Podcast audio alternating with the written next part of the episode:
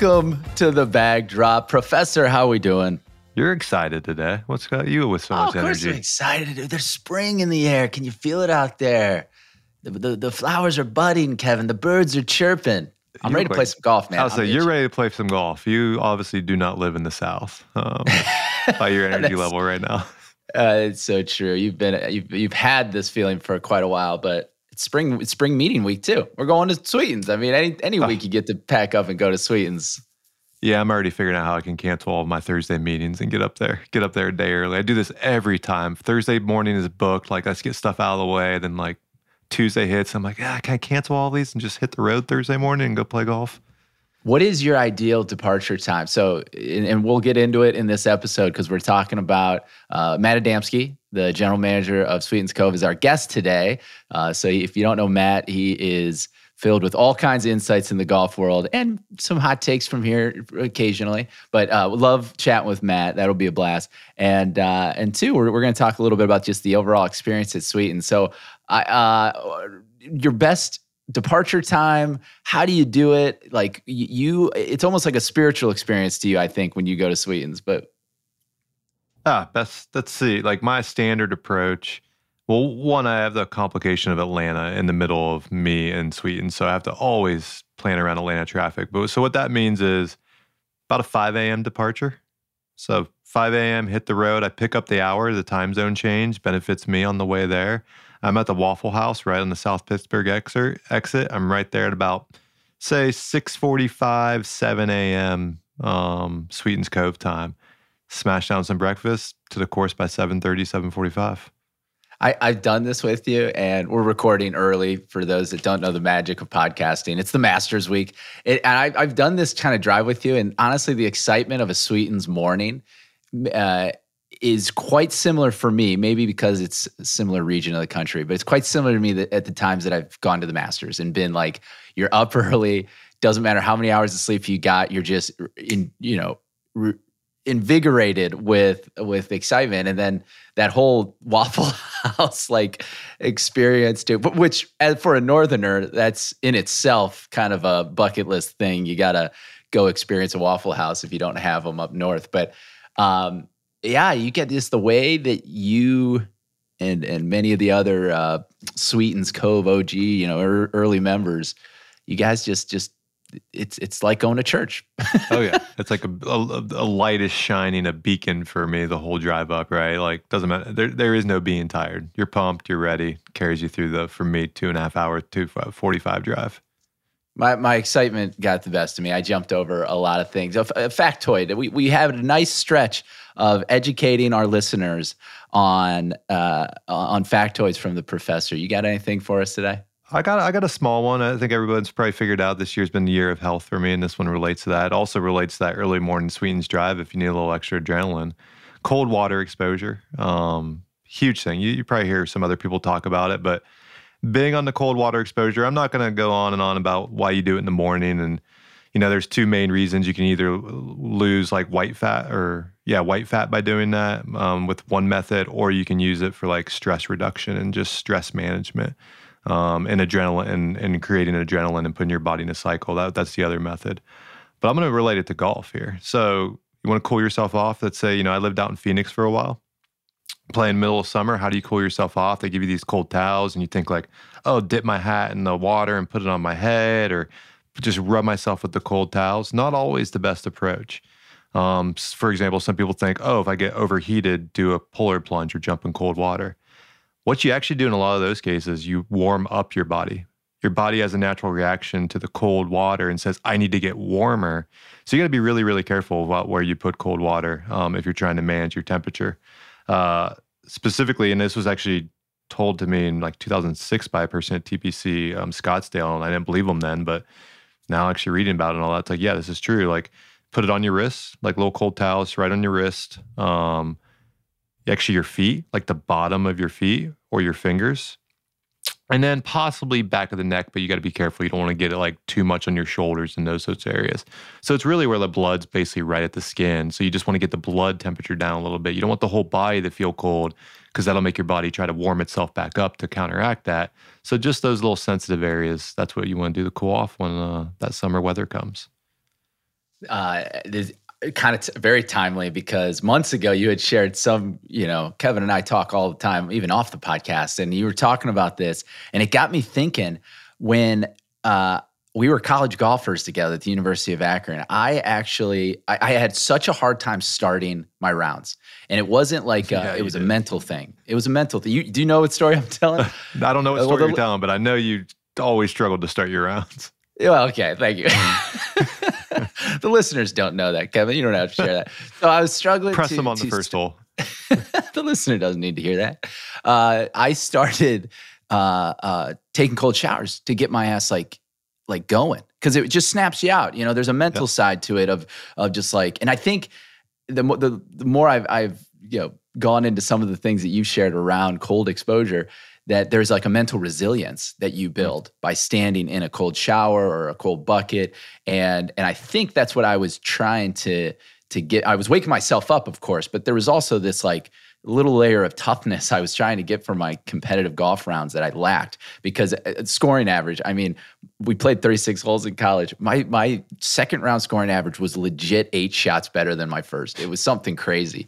And so so i just needed to get going and and uh coaches matter in life man. And and this man had had has done plenty of good things for players i'm sure. But for me he i came down one day and mentioned i'm taking cold showers before the round. And these are like rounds in west virginia in the spring. It's like 40 degrees out.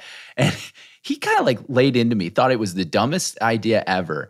And now all this cold exposure research that you're sending me i feel i feel vindicated. I feel like i was onto something. I, I could have been soaring to the pga tour if i just would have stuck with cold showers before my rounds. I really feel like that was something but i'm back to it. I wanted to tell you that. That's what the whole point of the story. I, I am doing it again and uh, some of the research that you shared with me is i had a misunderstanding about you have to like really grind it out but you can do uh, a minute you know no more. I, think i think your research you sent was like 11 minutes a week is Mhm. kind of the, the, anything more or less it, it, you should shoot for 11 minutes a week of cold ex- or, or dedicated cold exposure. And so I'm, I'm doing that. I'm doing that. And and then i finish off with with a, uh, a, a you know warm shower normal shower but man I'm a big believer in this now. Like I, I, it's better than a cup of coffee. It, it, it gets my uh, uh, resilience levels up. It, you can handle stress better Hmm. throughout the day. So anybody that that has kind of dabbled in this, I encourage them to give it a give it a try. Yeah, my anxiety level with work has been way down this year, almost non-existent from since I started doing that. Yeah, there's something chemically that that just just happens, and you actually experience what after a couple days of doing it, you actually experience it before you even get in the shower. Like you're mentally preparing for that cold, and you can also I don't know if it's endorphins or uh, what is it? It- what- What's the actual It's Release I mean, yeah, it, um, epinephrine is the adrenaline kick you get. Right? Adrenaline. Epinephrine, depending on where what part of the body comes, it's epinephrine, and I forget the other one if it's brain or body that it's coming from. Um, and you can actually change your sleep cycle this way too. This is a great trick for jet lag or just getting up earlier by doing the cold shower. Your body will naturally get in a thing where 30 minutes before when it's used to doing a cold shower, it want to start waking up and be prepared for that. So it's also a great, a great trick for jet lag. Um, is using a cold shower to start resetting your it's all resetting your body your circadian rhythm is what it all comes down to is what you're trying to do There you go, folks. There's our there's our factoid. Well, thank you for sharing that, Kevin, with me and our listener. Um, we got a phone one today. We got Matt Adamski coming on. Uh, you won't be available for the interview, so I'll I'll be doing the honor. But uh, prelude, we wanted to kind of talk about the one thing I found fascinating about Matt is, you know, he he's uh, his career has been with the PGA of America, or he came through the PGA programs, and he's worked at some really uh, high end, fantastic private clubs. I think he he probably had some stints elsewhere too, and then uh, uh, was a PGA you know director of golf uh, at places like NCR in Dayton, Ohio, uh, Detroit Golf Club, Great Donald Ross in in Detroit, and and he he chose this path of general manager of this you know nine hole uh, freak of nature called Sweetens Cove, and it was just a very different path. And I've I think I've always uh, enjoyed my conversations with him because he has this kind of contrast of uh, a creative reconstruction of what golf is over at Sweetens, but then also working within the systems, uh, the the structure that that does exist, and what we all kind of experience ninety eight percent of the time in American golf, which is you know uh, heavily impacted by uh, the PGA, the Professional Golf Association, those members who who fulfill that experience and that service. So I think today's conversation it was going to be a little bit about you. I wanted to kind of get you know your um, take on that, on the PGA profession and how it relates to uh, our experience as golfers, and then take that into an interview with Matt and kind of hear the other side of it of uh, what did it take to fulfill both to fulfill the you know standard country club uh, uh, uh experience and and what that way of life is like for a PGA professional all the way to you know how is Matt's life now at a place like Sweetens Cove which is so different from uh, a job perspective. You know, so different from a, a, the experience that they're trying to fulfill versus a Detroit Golf Club or an NCR or, or what have you. So that's kind of the the arc of the show for those that are, are listening. That's where we're going to head. But I'm going to start, Kevin, with with you. What what is your expectations of a PGA professional? That's a it's a hard question because my expectation in the current moment or my ideal expectation is where my brain goes in two different tracks, right? Like I have my expectation right now. If I walk up to say the standard country club and what I would expect the PGA, um, their head pro, director of golf, whatever the title is, you know, the different roles they might play and they, they might contribute versus like, okay, what what should they do and what or not maybe every one of them, but like what are some of the aspects that they could that country clubs could do better and they could play a role in, right? Um, so yeah, I get. Uh, I guess I'd start with experience, right? What, and I think this this uh, that embraces the flexibility I was trying to capture there, and backtrack a little bit quickly rather than saying something real definitive and generalized. Well, like their job, they should be given the opportunity to directly influence the experience of the golfer on the grounds right? And they should have. I think the expectation should be they have con, pretty good control of that to dictate that experience and the ethos of the club and what if it's a member, if it's a guest, if it's a public course, and it's just a pay by day player coming. What is that from the moment that player gets on the ground? grounds to the moment they get off the grounds what do they experience what are the opportunities that are available to them I think at the most general level, that's the power that should exist within the PGA professional in whatever role they are, if it's a country club, municipal, whatever it is. I think that they should be the major player in that. Yeah, I have here a um, sample head golf professional job description from the PGA, PGA.org's website.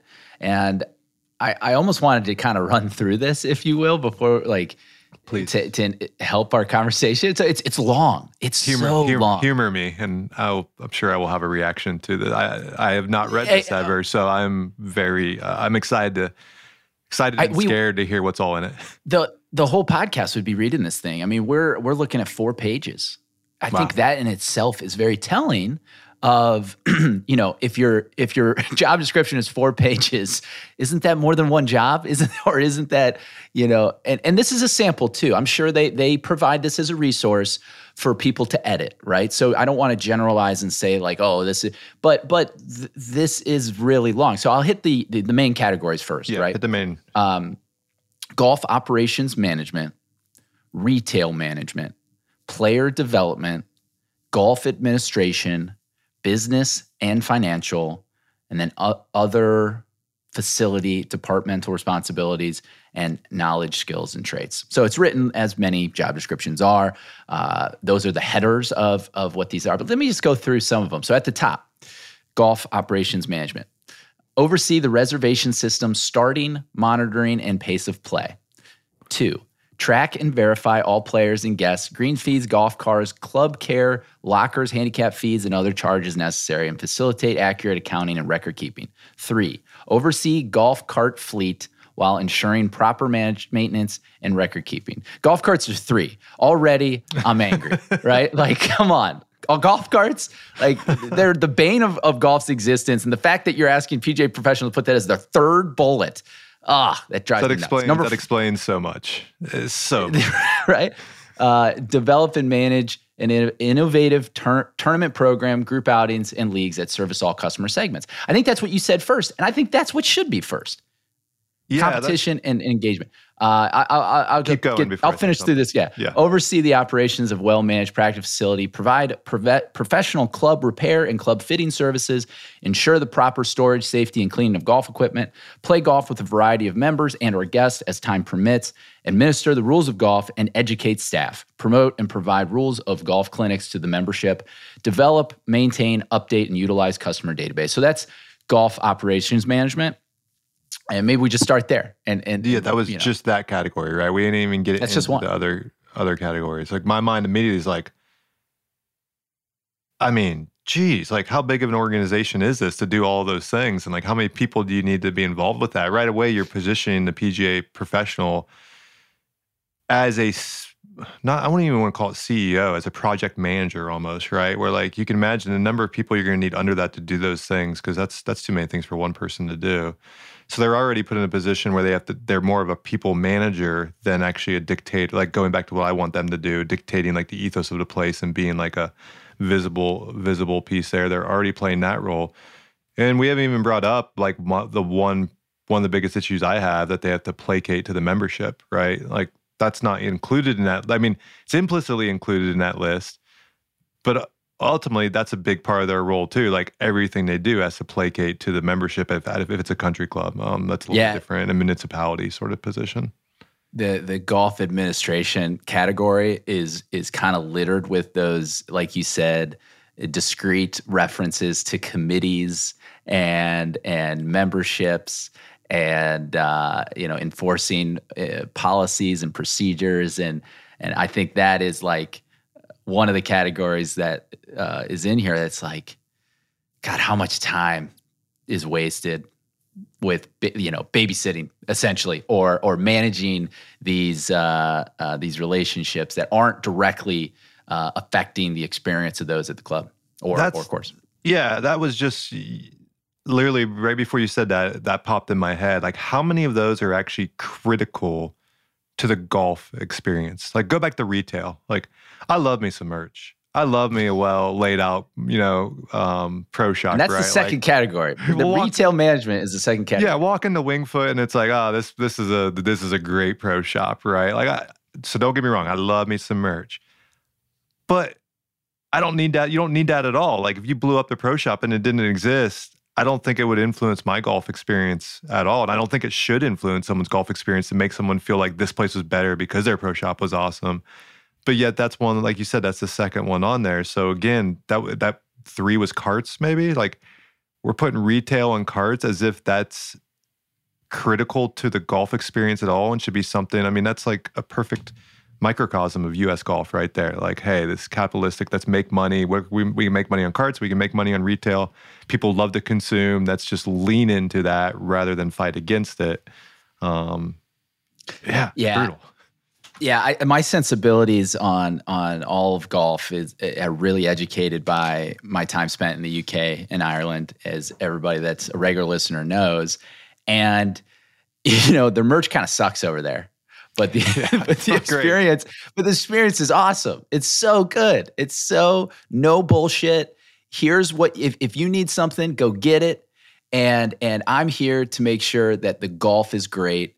That the people are respectable, respectful, and and uh, and they're a bit more of an authority figure. I feel like over there versus is here. I, I think, um, and maybe I, I want to make sure that this pod isn't about us attacking the PGA profession because I I know you and I, Kevin, are huge supporters and allies of the PGA professionals. We've had, and I, maybe we take one step back real quick and talk about the impact the PGA professionals have made in our lives. Yeah Let's do you know, uh, why don't you start us off? Like, who who in your life of of the, these you know men and women that, that work for very few dollars and, and and sacrifice a lot of free time to do this? Who has made an impact in your life? Yeah, I, I'm. I'm afraid I'm going to miss someone. Like that's how important of an impact they've had on me. That I I'm going to name names, and if I forget anyone, like I, I'm just going to apologize off the bat because my relationship with golf, my entry into golf, was entirely outside of my parents and my aunt and uncle, was entirely due to PGA professionals taking me under their wing and teaching me. So my first instructor at Union Country Club was Pat. Um, started teaching me the game. Craig McConnell, Butchie, then took me under his wing. I started to become a good golfer because of him. Like what he did with my game, even when he moved from Union Country Club to Oak Shadows, I went over the Oak Shadows for him for lessons. He was that guy through like middle school. If anything happened to my game, I could go to and he'd diagnose and fix in literally 10 seconds. Um, we still interact to this day, one of the, the greatest golf golf guys out there. And then someone that's entirely special in my life, Greg Leggett. Um, so Greg Leggett, freshman year high school i was an okay golfer maybe 39 40 average and then greg leggett uh, and we had just a basketball coach a guy that would be ser- searching for golf balls with a cigar in his mouth when we played tournaments you know that was our, our, our high school coach and then greg took over he was a pga professional owned his own driving range so he wasn't underneath the umbrella of a country club or a golf course just driving range putt putt course sort of thing um, he took over and he took my game in three months from a 39 shooter to a 36 shooter and just a lover of the game, one of the most brilliant people with teaching swing to anybody he got under, never taught one philosophy of swing, took what you had and made it better. Um, gave me a job and he like he was my outside of my parents and my and my teachers he was my major mentor as a kid like that's the guy i learned so much of life from and basically so much of golf and how to have a relationship with the game and how to enjoy the game while playing competitively like that's what he did. Um, and it was awesome being under him because he didn't have a membership over top of him. So whatever we wanted to do when I was working for him at the driving range, like whatever we wanted to do, we did. Like didn't matter what it was with the driving range, the putt putt course, any sort of thing we wanted to establish, we did. And it was cool to see that in him. Like he had walked in every day passionate because he got to dictate everything we did that day. There was no one over top of him. And so he just always had this like light in his eyes, like this excitement of like, what are we going to accomplish today? What do we want to like, what experience do we want for people coming to hit balls and like learn from us as instructors and buy new clubs or play in the simulator? Like, what do we want to do? That's always the question he asked. And, and, and I think there's a trend as it pertains to the PGA profession that those that want to maintain their passion and that light in their eye, as you said, they usually start their own thing. Or they, they have to go outside of the constructs of, of green grass golf structure and the way it's been for hundreds of years.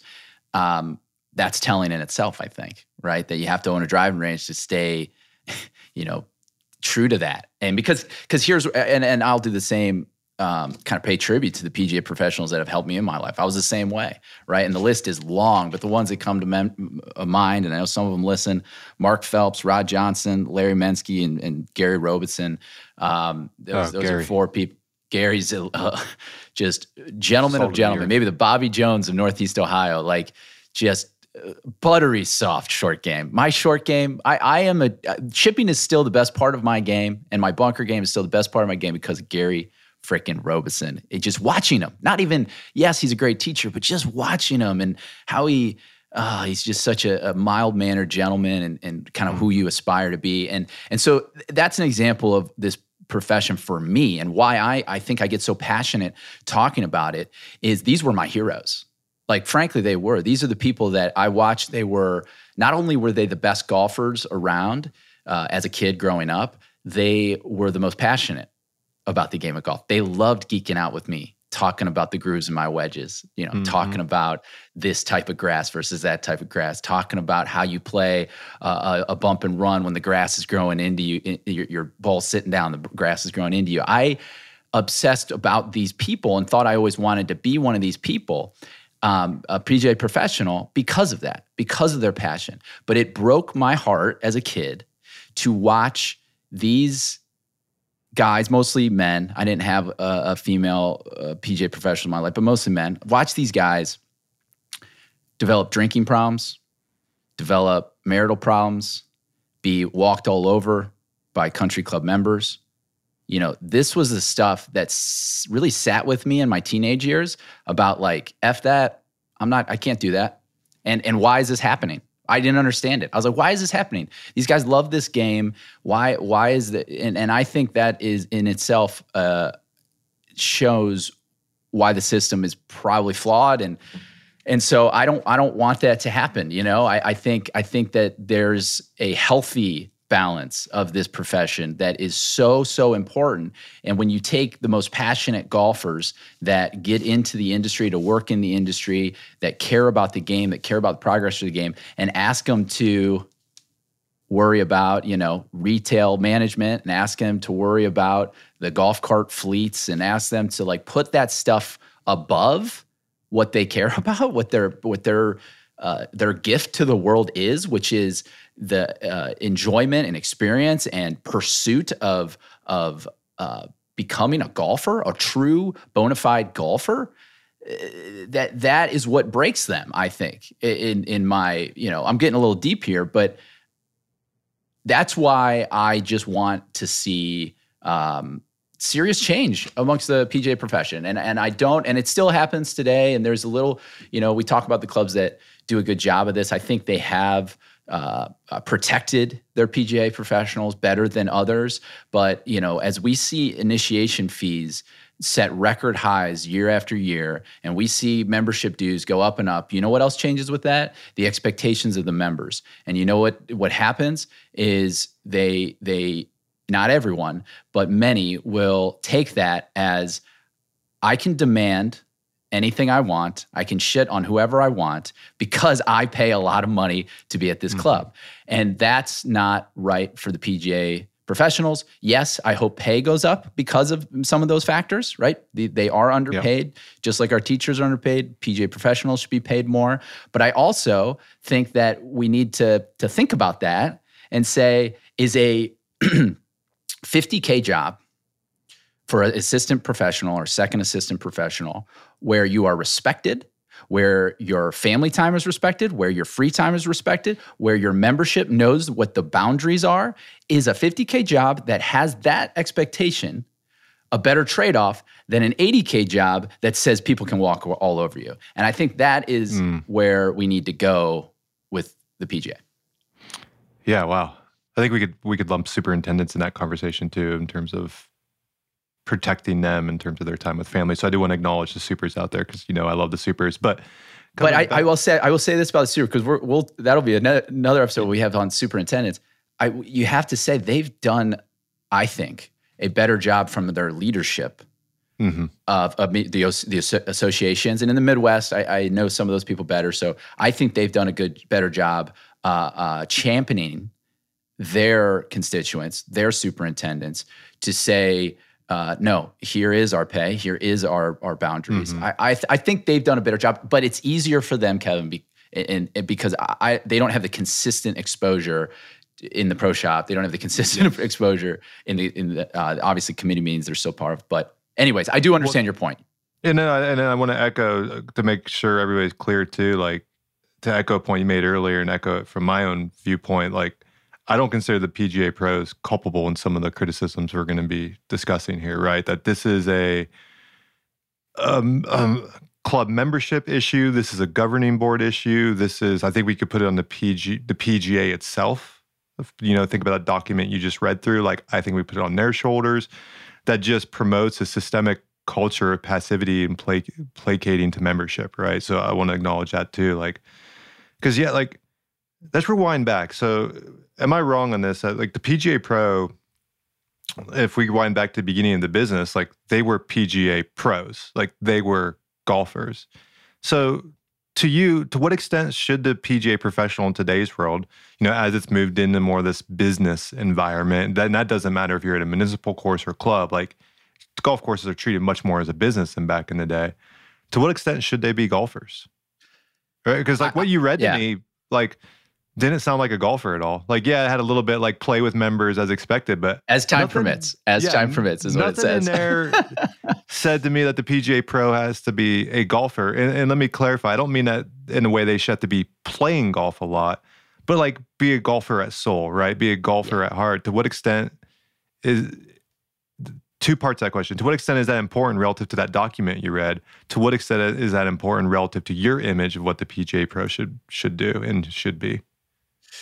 Yeah, yeah, playing is is important, and and I I uh, uh, I'll give a shout out to the president of the Illinois section who is really passionate about people scheduling their time to go play with members, to go play in the Illinois section events. Like certain groups are are uh, uh, leading that charge, and I think I think it's the aspiration. I think that's it. It's like th- th- they should directly when I said bona fide golfers, I, I, think that's what happened to me, right? My PGA professionals took this little kind of nagging. I was more into basketball and other sports. They took this little nagging golf thing and they made me a real golfer for life. Like they, we have them to thank. And I, I, I think part of that is just aspirational and seeing them play and seeing them enjoy it. I, one thing I think clubs need to do more of, of if you have a good, you know, playing PGA professional in your in your club, uh, celebrate that Send an mm-hmm. email when they mm-hmm. when they top 10 in a in a section event. Send an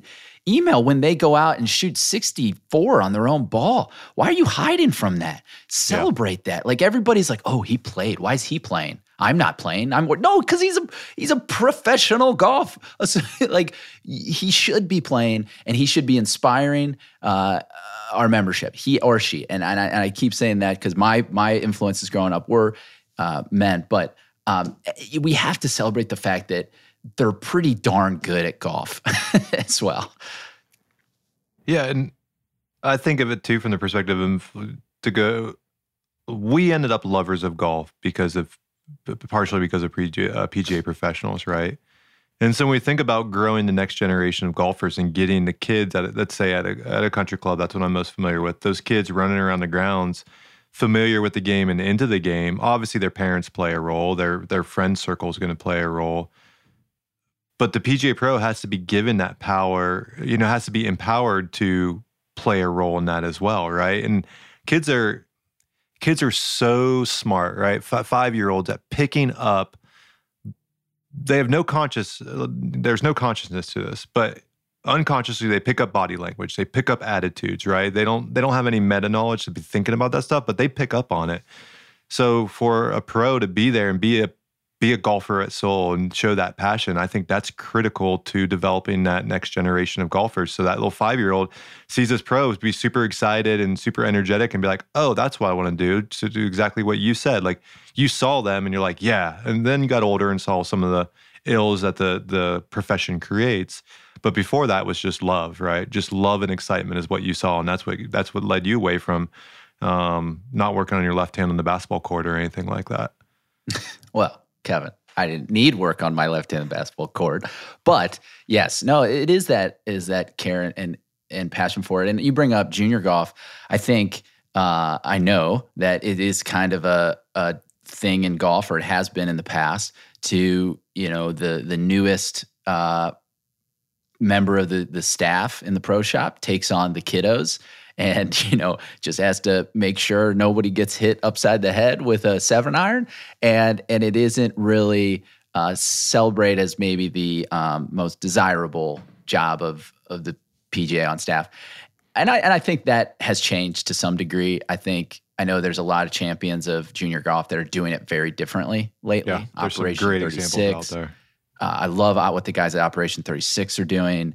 Um, there's uh, there's there's a lot happening in junior golf, making it more uh, team oriented, making it more of a sport. So a lot of this has already changed on the junior side, but I I uh, I almost thought about it in this this sense, preparing for the, the chat with you, Kev, is you would never let a seven year old talk poorly to you or demand things that are outside you know the purview of your membership. And this whole I, the thing that drives me most nuts is that the i'll call it subservient subservient mm, yeah. uh, style. There's there's service and, and, i'm a big believer. My dad always says service above self. You should put others above yourself. It's a happier way to live life. I think many pga professionals do that. But unfortunately subservient is not it, it's someone is below you. Someone needs to you know uh, uh, kind of pamper to you, yeah. and and that that is what I, I, you hear me get excited about this. So that that's what makes me uh, really infuriated is that a lot of people kind of view it that way. And I th- and I thought about junior golf and and the same great PGA professionals that tied. Me. If I ever said to them like, "Hey, my bag is in the parking lot. You know, go get it," or uh, uh, "Hey, this this you know, bitching about pace of play or or all these things that I hear adults bitch about in golf. If I ever said that as a seven year old kid to any one of those people, you know what they would do? They'd sit me down and say, Hey, here's how you, this is how you live life, kid. You, you go get your bag as a, mm. if it's out there and you forgot. Mm-hmm. You you you know you apologize for your mistakes. You ask people and say thank you and please and and and I just think this extravagance of of golf and and the the business side of golf and maybe this is where I wanted to take it. I think the business side of golf and the dollars and the carts and the equipment and the retail management and stuff has really polluted that uh, relationship. And we and we now think of dollars first and these intrinsic values of golf second, which is how do you treat others? What is a boundary? What is not?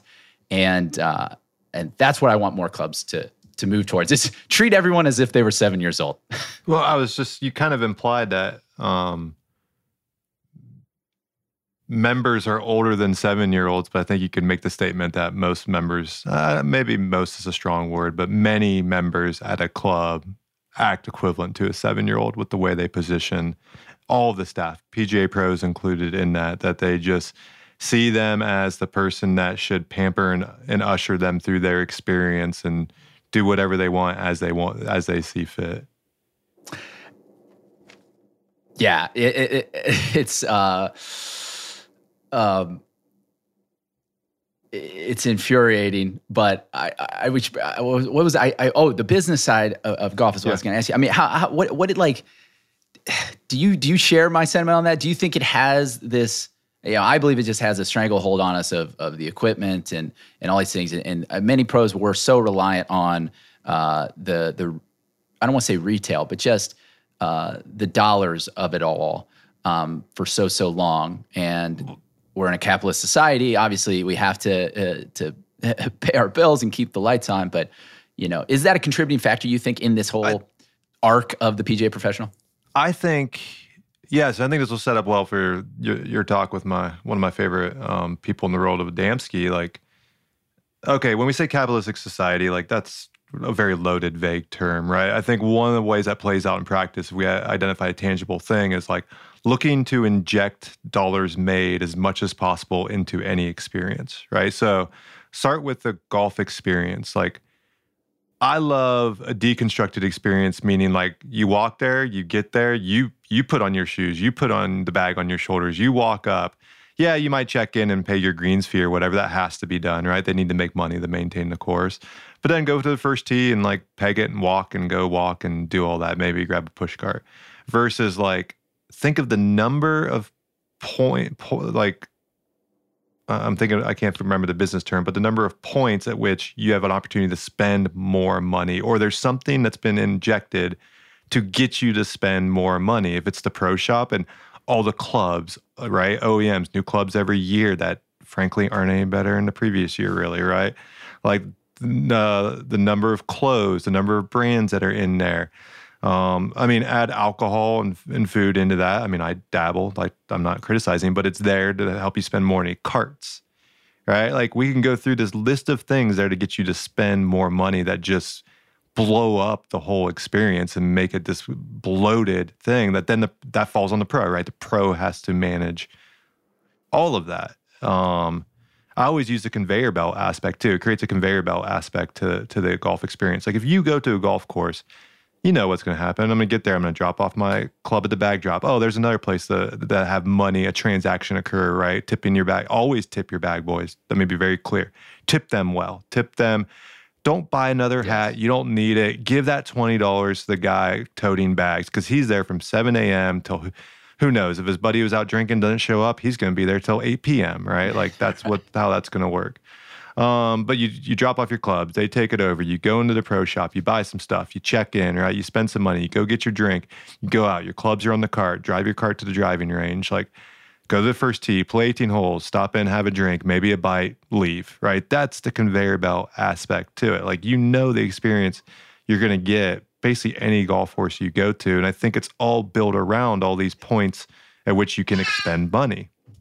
Right? Like they need it to be that way. So you spend money in those places that you need to go through that conveyor belt aspect.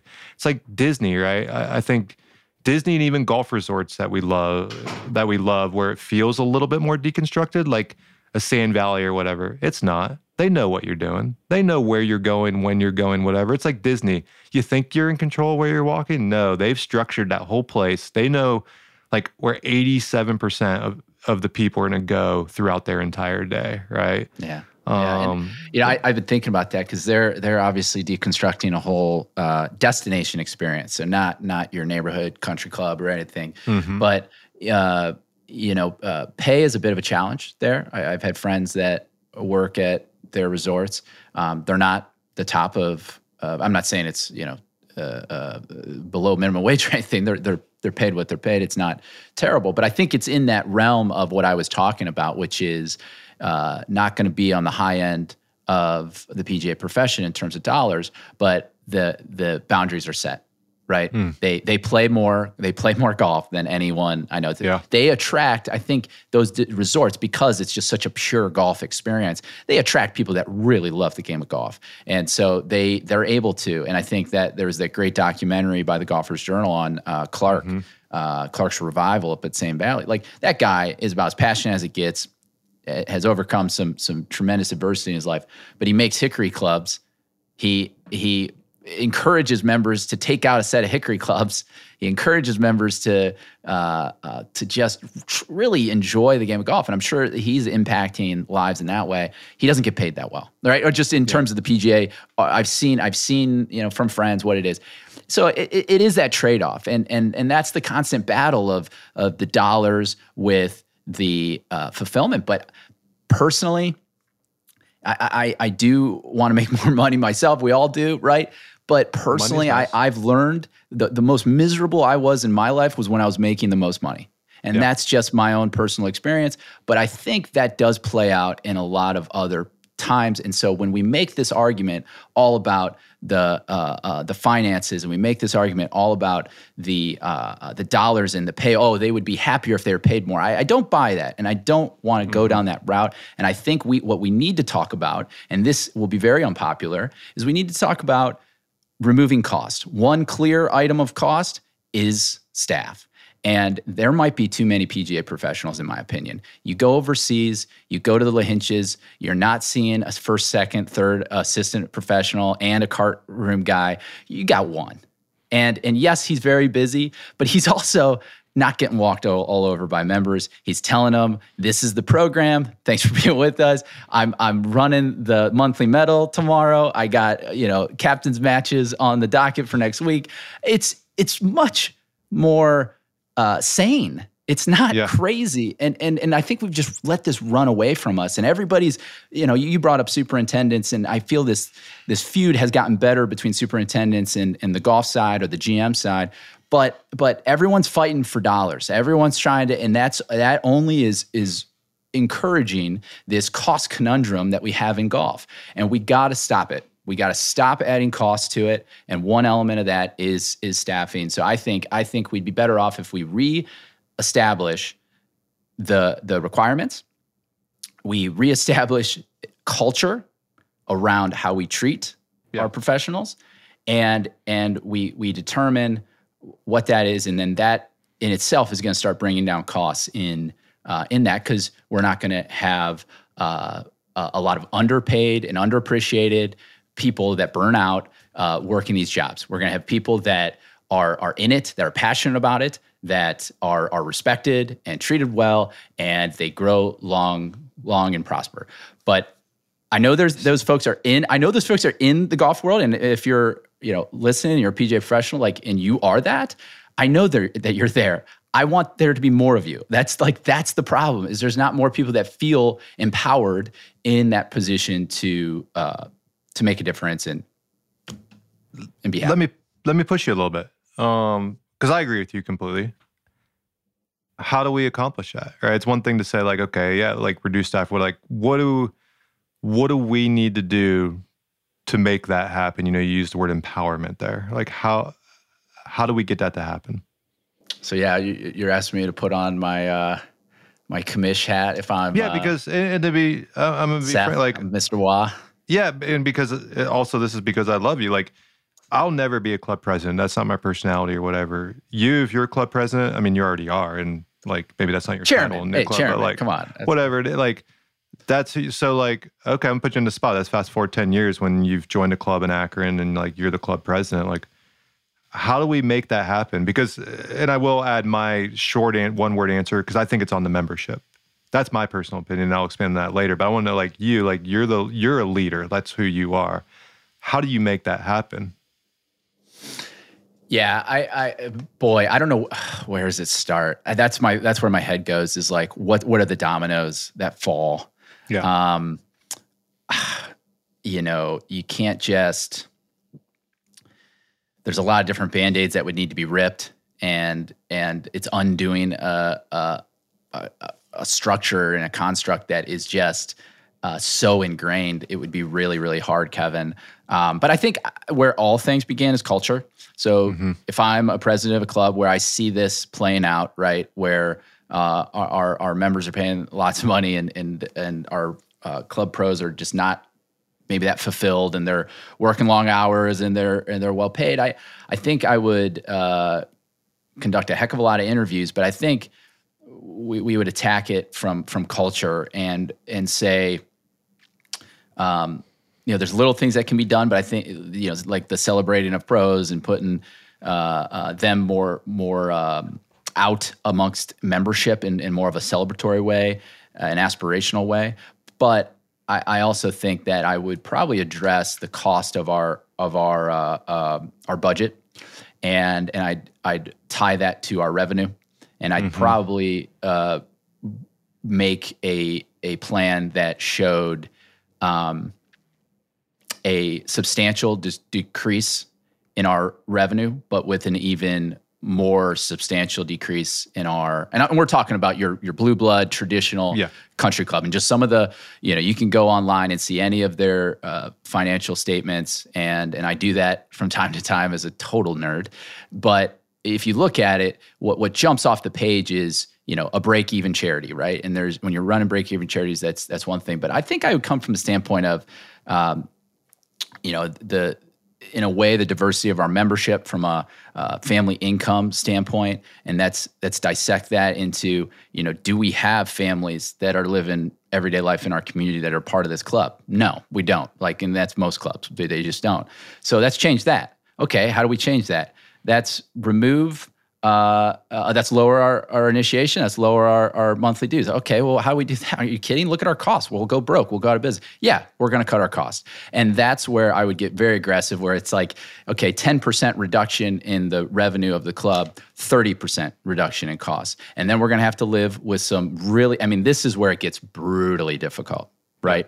Because the expectation of the club is green grass golf courses and all the the the chemical use and all the water use and all Bells the, and the perfect oh and the menu with so many different choices. And look at all the co- custom cocktails we have. And look at all the staff that's always there to greet us and always here to, and that's where it gets really hard. And that's where I go to okay financial then cultural. Cultural maybe no one's greeting you maybe you got to carry your bag to to the, the spot the bag needs to be maybe maybe there's um, you know uh, God, there's so many places that you can see waste in a country club, but maybe the menu now instead of having 20 items, it has 10. Maybe it's a limited, you know, you can't get breakfast, but we have breakfast sandwiches that are, are there. It's one chef versus four.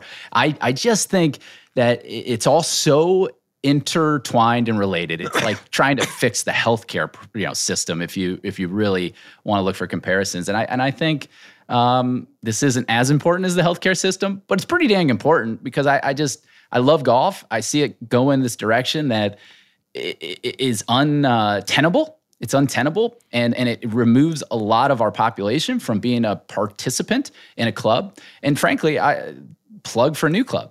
I think that's our one of our largest missions is to make sure that there is a everyone deserves to be a part of a club. Everyone deserves to be a part of a membership and a community, and and uh, most of these memberships have outgrown the the majority of golfers, and so we're just trying to bring back an option for more golfers, more people that are everyday Americans and and human beings that love the game of golf, and giving them opportunities to play, giving them people to play with, giving them structure that in, encourages their golf and encourage and celebrates it and and makes them bona fide golfers and passionate about yeah. the game for for a lifetime because that impacts impacts lives. So long, long-winded answer to your question, but that I think without giving it a ton of thought, I think that's how I try to approach it.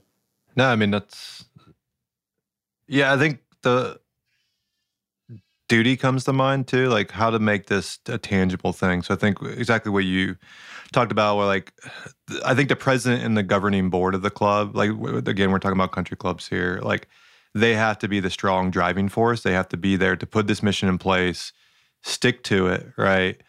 um, protect the pro, like protect the pro and enable, empower the pro and say, hey, we're here to protect you. Do these things, like, and do things that you want to do. Like, come, obviously, maybe consult us, but like, we, it's you're the pro. Like, we're going to protect you. We're going to shield memberships. The members are never going to complain to you. They're going to come to us, and that's where they're going to complain. Cal Club did this with their renovation, right? Like, they said no, and no members are going to talk to our consulting architect. They're going to come to the president, and he's going to filter everything. Um, so I think that's that's interesting because people joke all the time about government not doing anything, right? Actually, if you look across a lot of um, things in America, education where I work, right, like policy drives everything. Like that's the one thing we know is policy influences anything more any uh, things way more than my research will ever influence anything at the club level too the president the governing board they're going to influence a lot that goes on so yeah I, I think in terms of making your your ideal a reality they have to play a role but then I go to duty on the membership too. Like you think about those Scottish clubs, think of like what the members do. They caddy. Like they yeah. they they yeah. set up the games, right? They set up and manage a lot of the games. And they we think we have we have games here at our clubs. Oh, they don't even sniff that. How many competitions does an average Scottish club have? I mean, 170 something like that is what the club that we're a part of. It's and they're well-oiled machine, like well-oiled in the sense of they happen, right? I'm like as they occur, like things occur, but like the with, members with limited think, frills, with limited yeah. frills, because they understand that staff can't be the only ones to to execute these, right? Mm. That that you maybe you show up and there is a breakfast sandwich. It's not a huge buffet. Like that type of stuff is what I'm talking about. Yeah, and the cost is way down those events too, right? Like you, yeah. you don't pay five hundred dollars per event. Like you pay minimum, and you got the most badass trophies in the world, right? Like that sort of stuff. So like, there's duty on the members to step up and play that role, and again, not look to the staff, the servants um, the quote unquote servants as most members see them as is like, oh, they should do this. No, the members do it. But then also like, you know what? I think uh, accomplishing that, in addition to the the kind of revenue and cost, like the hard decisions that make there, also members like, hey, this ain't your thing, well, go elsewhere, right? Like not placating to the members that complain about it or whatever and just yeah. like that, that's why you need that president and that board that strong will to just say yeah i hear your complaints. They're they're reasonable. Like you want that person to greet you and carry your bag but we're not going to do that. And if you want that like hey club down the road they have that by all means. Like and you're going to lose some members. And again that goes back we're going to lose revenue but if we cut costs aggressively that's okay. Again this rewind all the way back to the capitalistic. The goal of a club should not be to make as much money as possible and to continue to grow and grow and grow. Oh yeah, more members. Cause, like because no, because the problem versus a business, which country clubs, for better or worse, are typically not businesses, and the ones that are run like businesses do better. But uh, for better or worse, when they make more money, they have to spend it. And yeah, that's a it. huge problem. Like, like the the five hundred oh one c three uh, classification of a nonprofit, like they have to spend it. So th- th- that's where uh, and, and I read a brilliant article by UK Golf Guy about the the golf clubs that have it's not membership. Membership they've kept uh, flat even mm-hmm. with inflation and stuff, or some slight increases. But their guest fees and their guest fees are becoming a problem because these renowned classic old golf courses, if you're into architecture, this would matter to you they are now so cash rich after two years of post pandemic that everyone's playing golf that they're like, oh shit, what are we gonna do with this? Uh, let's redo that bunker. Yeah. Oh, let's yeah. move it slightly. All right, what about a new tee? And and now the like architect guys are going, no, please, like no, bring the fees back down. Don't touch this Tom Morris, like classic golf course, you moron. So donate uh, the money somewhere if you need to. yeah, that's just donate. Like, let's do the Augusta National thing. Let's go adopt a Muni down the street, give them the money, but don't f this up like like we have i love the word duty kevin for what you're talking about with membership we have a responsibility we have a responsibility to educate members uh, of clubs to know how special our places are and and and just respect that and and not mm. try to always let our ego interfere with it and and and that goes to empowering uh, uh, professionals, right? Because if these people are the the most knowledgeable about the game of golf, I mean, um, I I've been really uh, I'd love to see the trend of more of the PGA professionals I talk to at clubs that take this outstanding pride in their golf course and in the way that a superintendent might, right? And I think that's a really good trend where they want to share that with other people. They love when people brag about their golf course. They love when people and and the way it plays and the strategy to it. That's like a deeper appreciation, not just, you know, how hard is that hole or how, you know, um, all the kind of superficial level of, of golf that we talk about. So, uh, yeah, there's there, there is a lot of good happening in, in in these directions, and I don't want to make it all critical, but it needs to uh, I think people need to speak up and talk about this more often. Oh yeah, yeah, and I always go back. Yeah, I'm a big I trumpet duty a lot, right? I think the best clubs aren't transactional. It's not the staff and all that servicing the members and the members looking for them, you know, to service them or whatever. It's rather this like reciprocal relationship where the the members see their duty as servicing the club and the workers of the club see themselves as servicing the club as well, right? That the club takes priority in the relationship. Like everybody's duty is to that club. And so that way the I think that evens the playing field for both the staff as well as the members yeah. too. Like, hey, we're I'm not here to have, you know, Joe Devaney's our head pro. Like his role is not to please me. His role is to do what's best for Athens Country Club, the club itself and its longevity. And my role is to do the best for the country club and its longevity, right? Whatever that means. And if you have people doing that, that's you know goes to the idea of alignment, where everybody's in alignment, working together. It's no, you know, move, we remove the service aspect to it in terms of a person servicing another person, and then that also just gives you more of a society relationship rather than a transactional relationship. Yeah, yeah, societal relationship. Yeah, the the mutual respect. These should be uh, friendships that grow between staff and members because of that. Um, I uh, as we lead into Adamski. So we we we got a, that'll be a, a, great interview here that we have with with him. I think about him as the one of the most authentic people that I know in the PGA profession, and he is not afraid. You know, I was walking around with him at the PGA show, and we, a lot of his colleagues, and you know, he's well respected, but he's not afraid to say what he thinks. And and I think as the older I get, the more I crave authenticity, the more I, mm-hmm. I look for people that aren't full of shit, to be frank. Like just just tell me what they think, whether I disagree with them or not. You know, I I, I really do respect that. I think the way that uh, we're all under a microscope in a way with with social media and different things, I think that almost has it's gotten so ridiculous that more people embrace the authenticity and um, the, my last comment on just the PGA profession is in the, the, the typical structure, the country club structure, uh, they're politicians. There's no better way to say it. The authenticity yeah. is not there. They, if they're in a room of people, they're saying very blanketed, generic. It's like the art of saying something without saying anything. And I'll look at some of them and I'm like, I was having a drink with you and you you did not feel that way. What the F are you talking about, man? Like, come on, tell them what you think because I value their opinion knowing how uh, much time they spend inside that operation, how much time they spend on with that golf course or, or just around golf, thinking about golf. They're most of the time, you know, sick in the mind like you and I, and they think about yeah. golf in an inordinate amount of time. So I respect their opinion, and I think it's one of those one of those areas that it's just so sad that we don't hear their opinion because they're playing this political game, and they know if they upset one person and it's the wrong person they upset, they lose their job, mm-hmm. and that ain't cool. And I think that goes back to your point of a club president's duty to protect that person. That no longer can, should be able to happen. A, a, a, good PGA professional who cares about his job, who works hard, who, who does these, ex, you know, creates the experience that you and I are talking about, they need to be protected. And if Mr. Havenkamp is uh, uh, going to be incoming president and doesn't like so and so, they should not be losing their job over that anymore.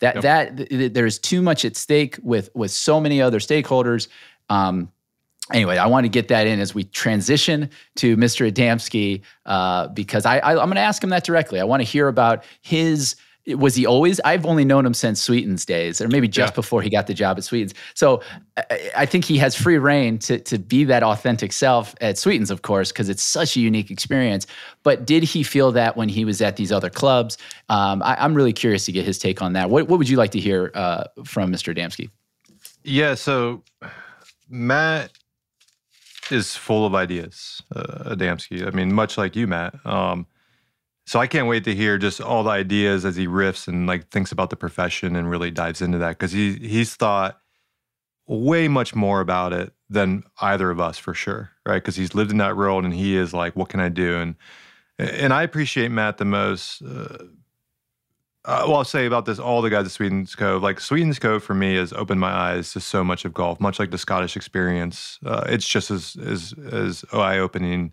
um, as that for me, right?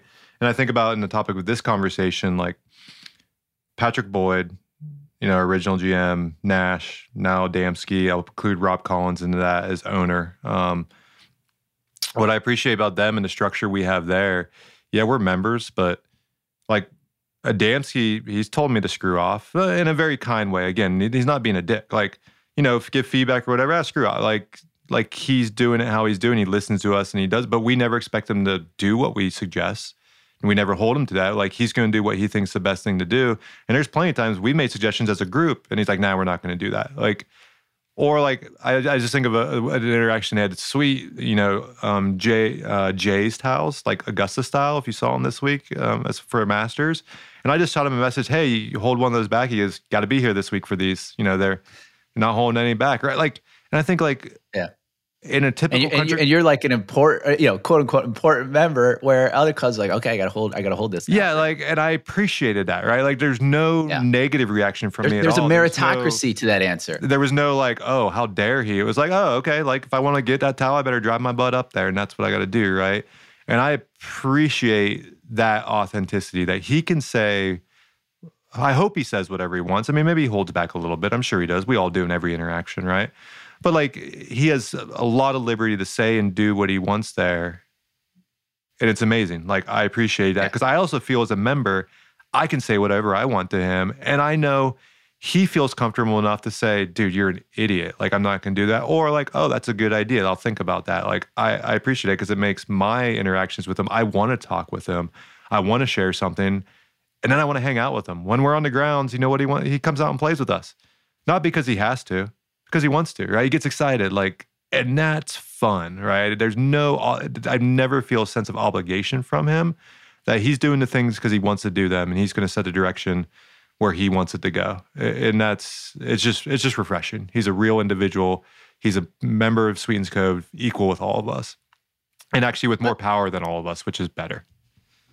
Well, that's that's pretty good in, interlude to uh, to to Mr. Adamski. So with that, uh, anything else, Professor, before we leave you and, and part ways?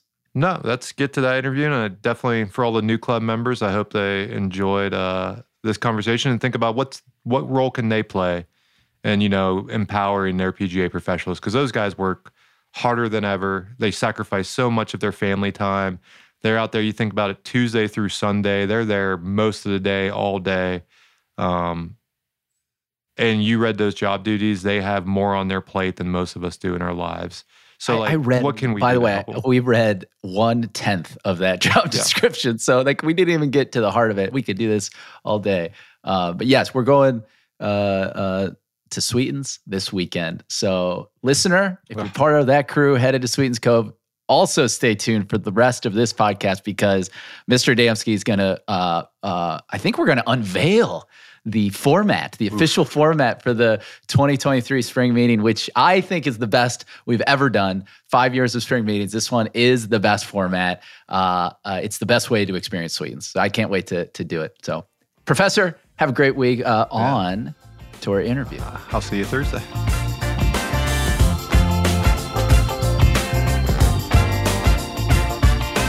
Mr. Adamski, welcome to the bag drop.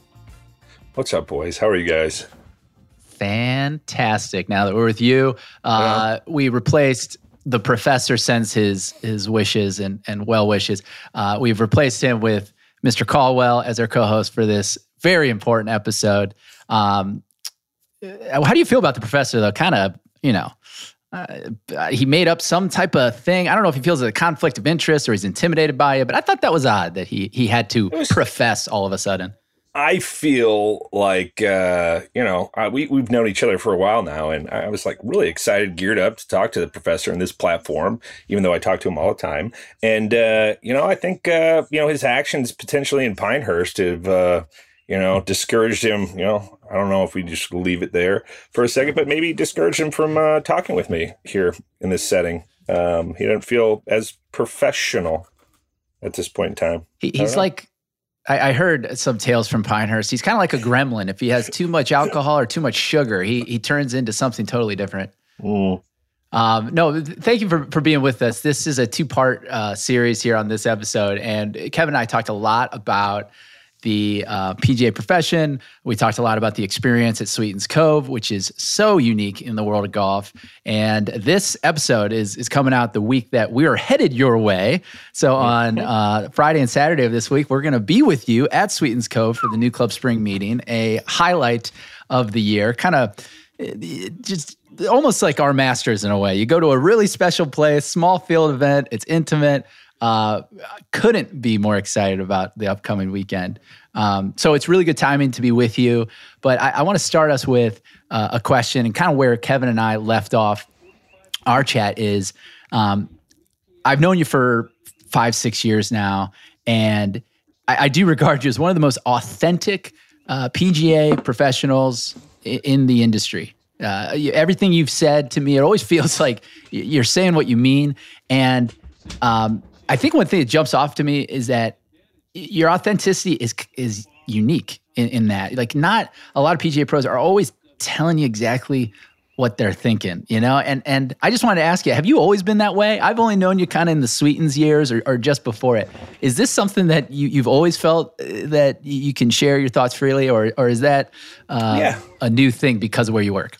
No, I think I've probably done it sometimes uh, in a lot of wrong settings, but that's just it's kind of who I am and, and, and what I embody. And uh, you know, I've been in in this profession since 2000. I went to Ferris State, went through the PGM program, did the whole thing. I worked in uh, private industry for forever, and you know, sometimes I feel like I do what is the right thing.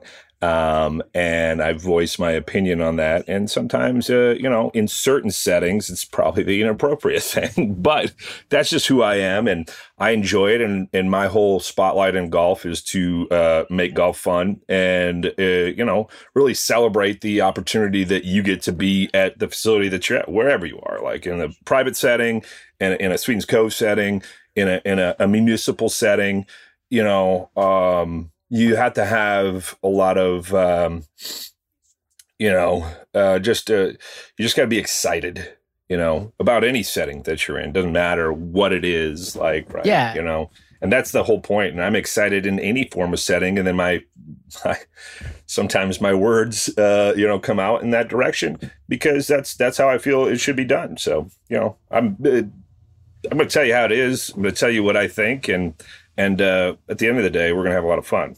So.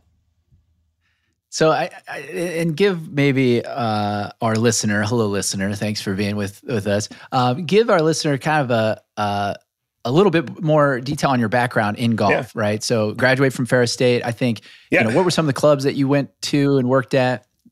so I did uh, internships um, up in northern Michigan. I did uh, internship at Austin, Texas, and Barton Creek um, big resort down there. I did internship at Bethesda Country Club, Whiskey Creek uh, Golf Club. Um, worked at the Cliffs Communities uh, down in the Carolinas, thirty thousand acres, seven golf courses, uh, stretched out, all private. Um, then I went to to Northern Michigan again. Went to uh, Detroit Golf Club, where I spent almost five years.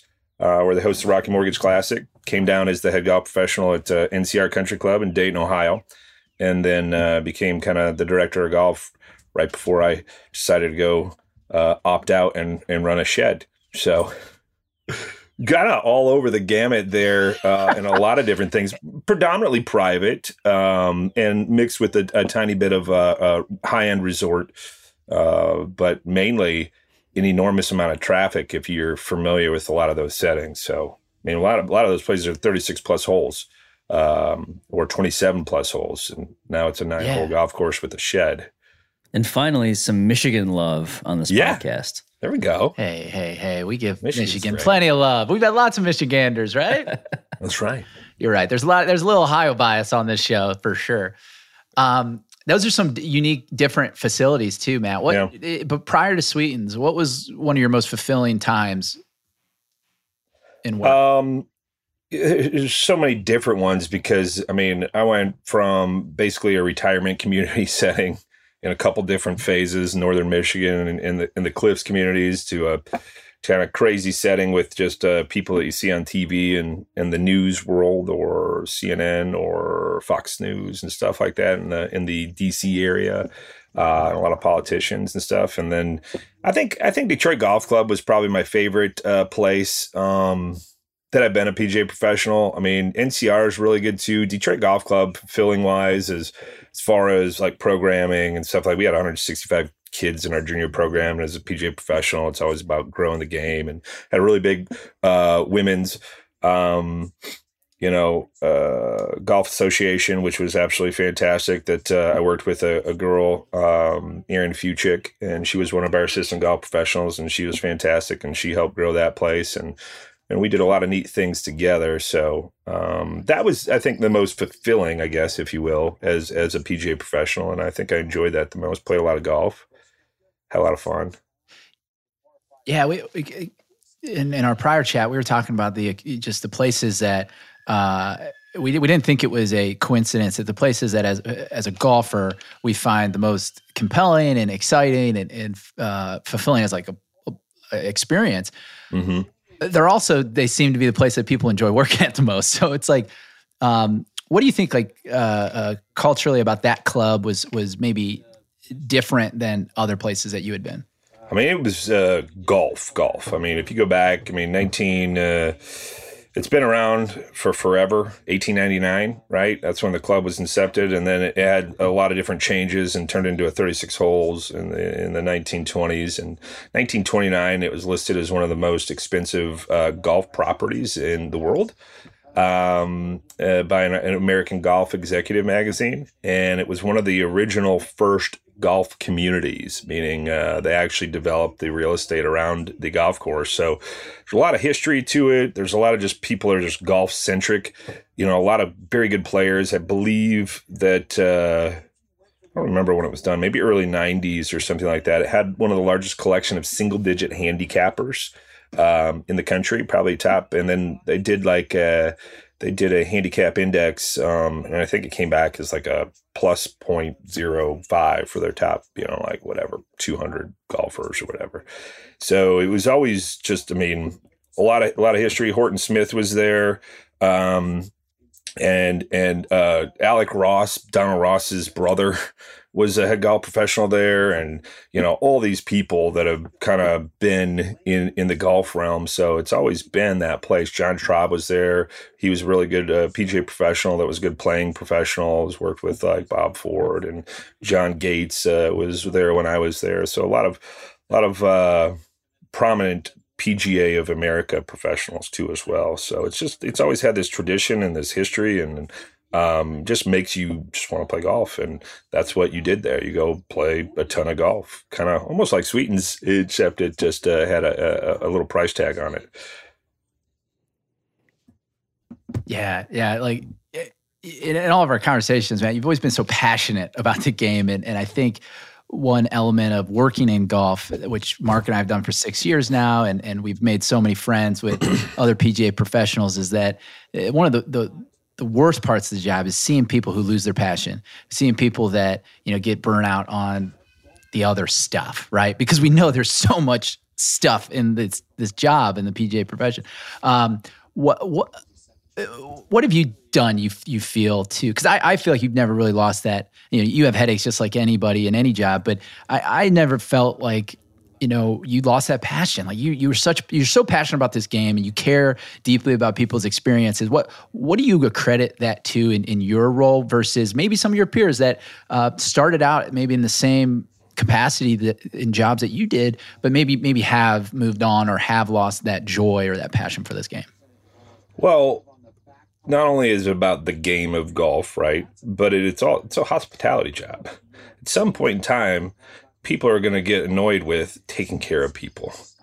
Yeah, I mean, I equate it to a teacher, right? You know, he, teachers are special people that that that want to be in that that industry to to help our next generation become who they are, right? And some people can do it and some people can't. My mother was a teacher for, you know, 30 34 years or something like that. And, uh, you know, I think that's kind of where I get my passion from for that. And teaching's all a relevant statement. Like it's, uh, in, in, the hospitality bit goes, you know, coinciding, it just intermixes with, with that too as well. And I think, um, you, you just got to have a lot of passion, like you said, for it. And my passion's always been where I'm at that current spot. Whatever place I'm at, there's no better place and that's the way I make it. Detroit, best place ever. NCR, there's no better place than NCR. And that's the excitement and the passion that you have to have for a place because then, if not, you just get taken over and it becomes a job.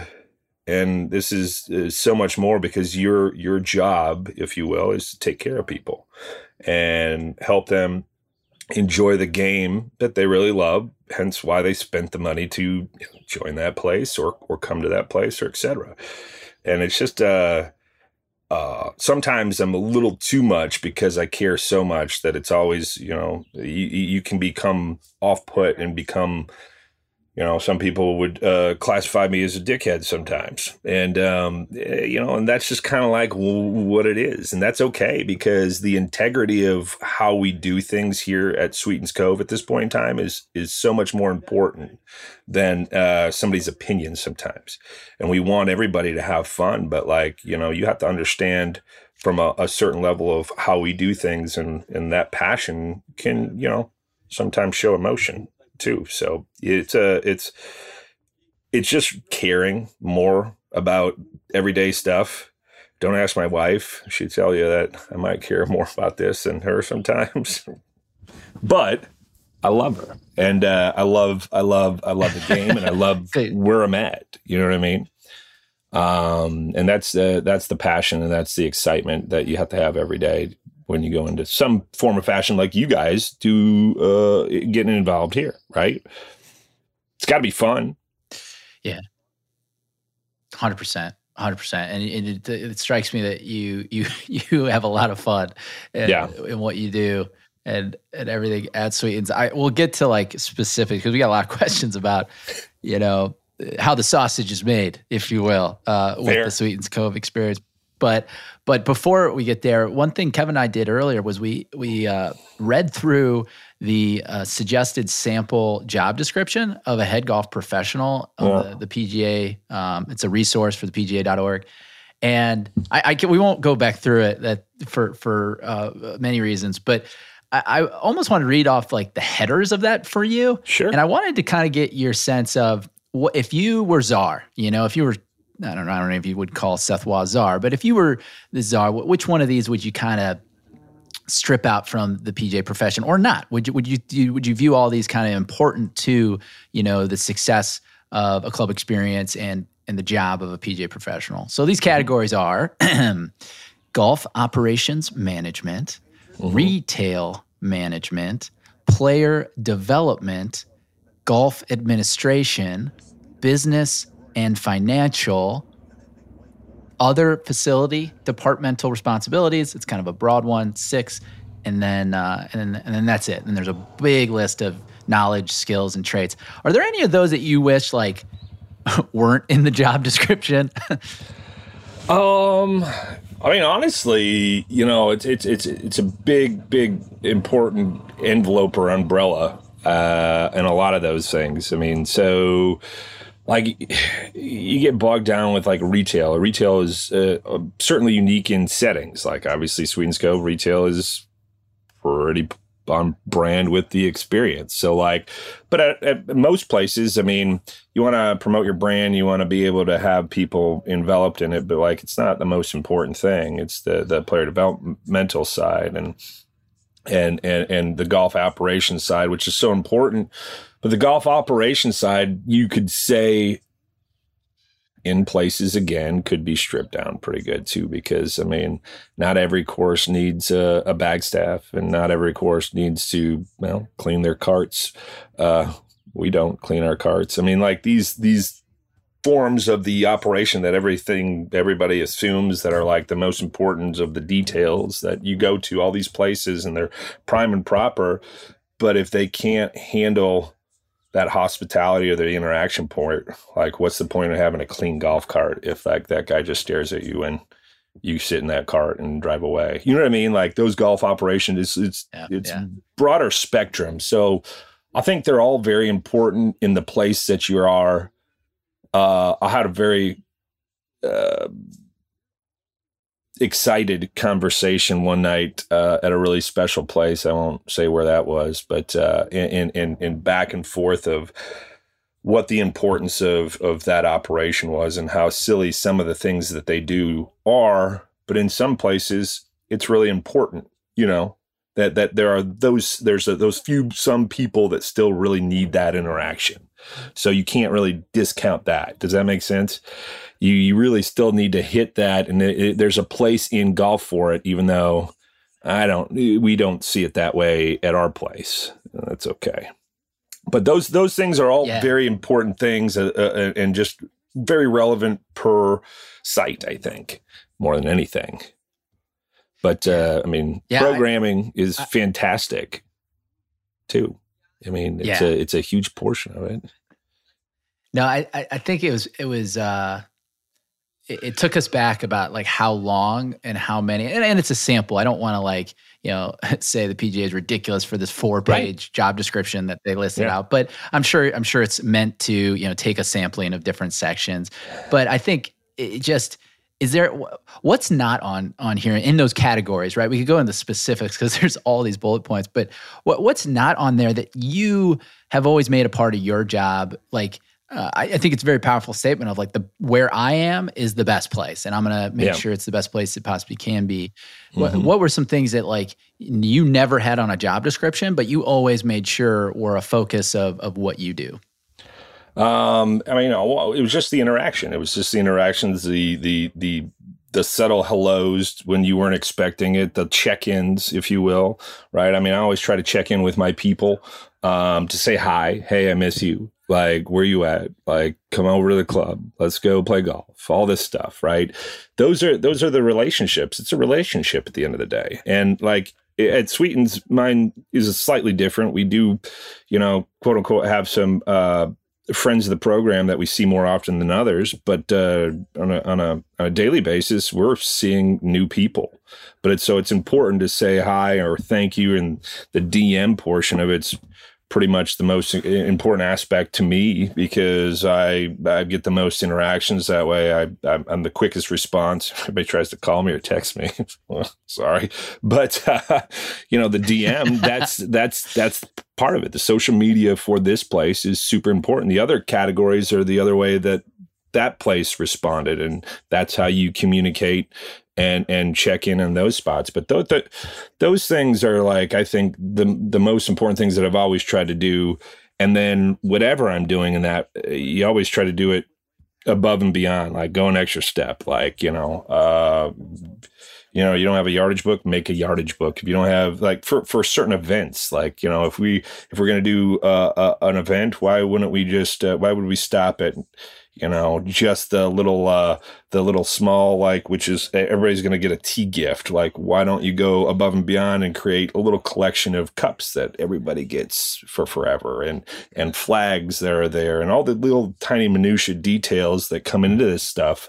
So you always try to just make it more and more which is uh, also becomes extremely hard because uh, you can only do so much but that those are the things that I always tried to do is heighten the experience and and communicate the uh, just the the subtle hellos and and, and check-ins with with all of our people just so that everybody just feels the love. I mean we have a number of different people involved in this and and and you got public people that want to come here and sharing their little post on a dm or just liking what they suggest and maybe teasing them a little bit before they get here is is all part of the deal so it's just it's just paying attention in those sets and email is probably not my best category, but I mean, I think it's the, the the least important piece. I mean, at the end of the day, because you don't get this. Like it's hard to that, put this in where, an email. Right? That, that's where we yeah, exactly. We we um have been always like you you know our creation as NewClub started 2017 mark and i got things going 2018 was our first spring meeting with you guys and and yeah. uh, you know the rest is history as they say but if I, it, there's there's only like you guys are in a, a, category with like the new golf club of St. Andrews that are truly a deep inspiration for what we've tried to create and we've learned from from you and lessons of you know what matters. And I think when you it's not just what you do that matters, it's what you don't do. And and I really uh, uh, have respected, and Kevin brought this up. Um, he's not man enough to say it to your face, so I'll say it for him. Uh, but the professor brought up the, the professor brought up the fact that uh, that you're not afraid to tell people no you know and, yeah. and kevin respects the heck out of that he knows that when he's at his other club that will rename nameless a lot of times the, the po- folks that are responsible for the experience are really afraid to say no they're mm-hmm. really mm-hmm. not they don't feel empowered they they don't want to let you down and and uh, Kevin will say things and ask for things, and you will have no problem telling your membership or, or guests uh, no because you, you know the greater good. You know what yeah. is within the boundaries of uh, uh, providing the best experience. I mean, how much of that has ch- changed for you? Did you have to like grow into that? Because for me, I think it's a very confident place to be in in in a belief that not everyone has. Did you always have that? Did you have to like develop it? tell us a little bit about that. So I would suggest uh, I'm I'm the black sheep of the PGA in that category because you know it's it's it's different in circumstances, but no is not a classification of a uh, an answer to be given in a in a private setting generally because uh, you, can't uh, but you should in some forms and fashion because it's it's for the greater good. It's for the integrity of the club. Um, and but some people, when they pay a lot of money, don't like to be said or told no.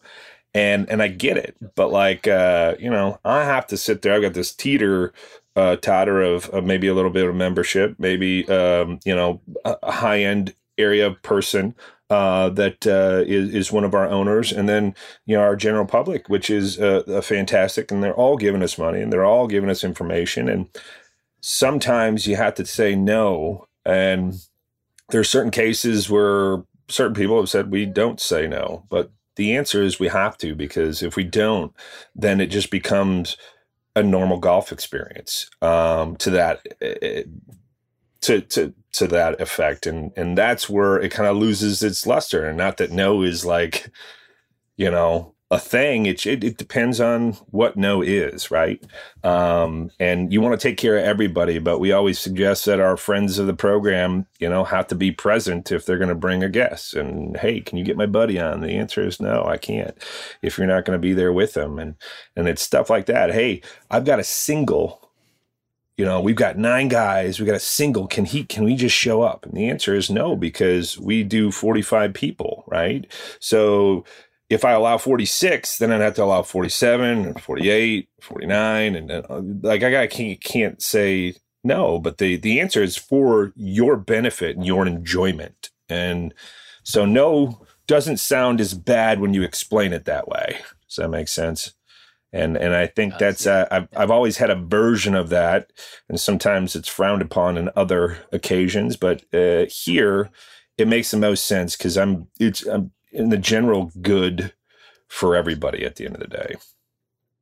Generality of just yeah. you know make sure the right thing's done. Sometimes I tell Rob no. Yeah, you, you I've heard you do that too, which uh, yeah. you know, he's such a sweetheart. I don't know. I could never he's tell that guy no. How can no. you tell Rob Collins no? I usually laugh after I say it. You're like, I was just kidding. I was just kidding. but maybe. And it's yeah. not no, it's not, and it's not because he's like one of those owners. Yeah. It's because he's just such a sweetheart of a guy. He's like, uh, and I say this not that uh, he uh, needs it, but like he's genuinely one of my favorite people on the planet. And that's another subject, but that he is just good people. He deserves everything that he's gotten. No, no joke. Yeah, yeah. That's stack rank humans on the planet. We got Rob Collins. And then we got a distant, you know, maybe Barack Obama's top five, perhaps. maybe Condoleezza, maybe uh, uh, Mother Teresa, but Rob is definitely top, Rob's top three. Way up there. Rob's in the well, good place. And he's, yeah. and he's six foot six, so like he's way up there anyway. That helps. You guys yeah. are all six foot six. That's right. we went down Mark to the PGA show and uh, oh. we went down to the PGA show, and it was me, Chico, and Rob, and I was the shortest oh, one, and I'm gosh. not I'm not a short human. You're not a short human. No, that's not. I know people uh, make people make some joke. I don't know if this is PC or not, but people make some jokes about the Sweetens Mafia. Watching you three walk around the PGA show, it was kind of like like Don Corleone's like hitmen, you know, just walking yeah. around. The, it's like, who are those three? Gee, don't mess with them. Yeah, it was classic so uh, much fun. Uh, I mean, so so Sweetens is so unique, Matt. Uh, I, I, there's so many places to ask you about, but like I want to ask about membership and mm-hmm. um, how it's a unique approach to a membership concept. And and I, I I don't know the best way to ask this question, but I'll, I'll just go with you know your relationship with members because yeah. I imagine versus other clubs that you've been at, your relationship with members is very different at Sweetens Cove. Do you, would you agree with that? We don't have a membership. Exactly. but if we did, uh, yeah, no, it's it's it's hundred percent. We do have a select uh, a, a, few people like uh, that uh, we've we've kind of that have been with us for a long time. They all kind of uh, think the same way. They're all like minded people. And then when we see people taking care of the place, and enjoying the place and being a part of the place more often, you know, sometimes uh, they get an ask too. So that uh, it's never a, a, finished thing, but there's definitely a, a step process in that. And the interactions with these guys are, I mean, hopefully that we're all like best friends. I mean, because we're all just here to enjoy this place that much more, and that's that's literally it. That's the job as a member, be an ambassador to this place. Uh, enjoy enjoy this place and and and and take care of it so that uh, more people get to see it and uh, it can enjoy it too as well. So the interaction is kind of is the same and different. I don't have to tiptoe around it. They kind of just need to know what to do and.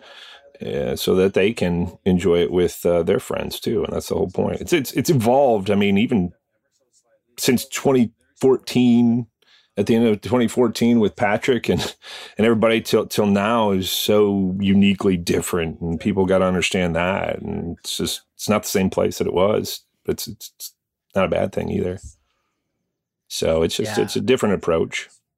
I mean, the thing that resonates with me most about that is that you have a true north, and everyone's gonna have different personalities. Everyone's gonna have yeah. different approaches and opinions about what how to solve the same problem. And as long as you're trying to solve the same problem, you're in yeah. a good spot and, and, and then you can make something special happen and then when you know the staff and the folks that own it and the members are all working together toward that same north despite the mm-hmm. fact that everyone's kind of doing something a little bit different that's okay because yeah. that's going to lead to creativity new ideas just great new things as you've mentioned and yeah. how it's evolved over the years it's it that, that's really special and you know we, and, and that's to echo matt i mean that's where we're taking a lot of those lessons with NewClub as well and, and, mm-hmm. and if golf did a lot more of that. You know, we're going to continue to make a big impact overall. One hundred percent. Yeah, I, th- I think those those and even just you know the ambassadors, the people that support Sweetens. There's so many stakeholders that care about yeah. the place, and I, I I think your position, Matt, as general manager of Sweetens Cove, to them is so different than the position I see of other general managers and their stakeholders, their memberships, their committees, their board. Mm-hmm. And you know, a little bit of that is like the empowerment. And and and can you tell us a little bit about that? Like, like I don't know if anyone, uh, you know, I know when you were hired, you told me a couple stories about Rob sitting you down and kind of just talking about the job. Like I imagine there wasn't a job description like the one I'm reading off on no. PGA.org. So can you tell us a little about like the the empowerment that you you feel, but also the responsibility, the the what, what was that like? That that initial okay, we gotta we gotta structure, we gotta put something around this to make this really good thing go mm-hmm. and and go well. T- tell us about the the formation of that. Well, I mean, we uh, when I did my my interview, basically at the end of the day, we kind of talked about like a golf ambassador uh, of the property and like to have somebody come in to show these people a good time, to make sure they're taken care of, and try to you know continue to grow upon uh, this golf experience um, and, and, have it not stop. And there was kind of like some direction a little bit because we had some uh, new influencers uh, as far as uh, uh, owners go and stuff. And, and the direction has kind of been the same as the whole entirety of the plan was, was to start with uh, uh, taking care of the people golf course is going to speak for itself. So like we've got some great su- superintendents and maintenance workers that that take care of the golf course, and my my job is to go around and kind of enhance those spots in, in, in places where I think can be enhanced. You can go, babe. I'm sitting in a camper. P.S. If you were wondering where I was, um, but on uh, the road, or is this yeah. is this just your your remote well, office? I may uh, be homeless at this point in time. Um, we sold our house. We have no place. Oh yeah, to that's true. You actually, yeah. it's just like a real thing. call this the homeless shelter. Um, things are going great. We're, things are going great. we're having a lot of fun here. we love our camper but uh, no, I mean the, the the whole point was uh, pointing in this true north direction of like uh, hospitality and taking care of people. Like I went around on my interview. Uh, my interview. This is funny. I'll get tell this story. Rob will get a kick out of this too. Uh, it, so I show up for this interview and I had no idea what to wear. Okay, um, and, and I've only come to interviews in in in a, in a coat and a tie. And Nash was the GM at the time, and Nash is like, "Dude, you're not wearing a coat and tie." I'm like uh, it's kind of like this is like a thing. PGA professional need to wear a coat and tie. Here's part of that part that we're talking about that's uh, kind of irrelevant at this point in time.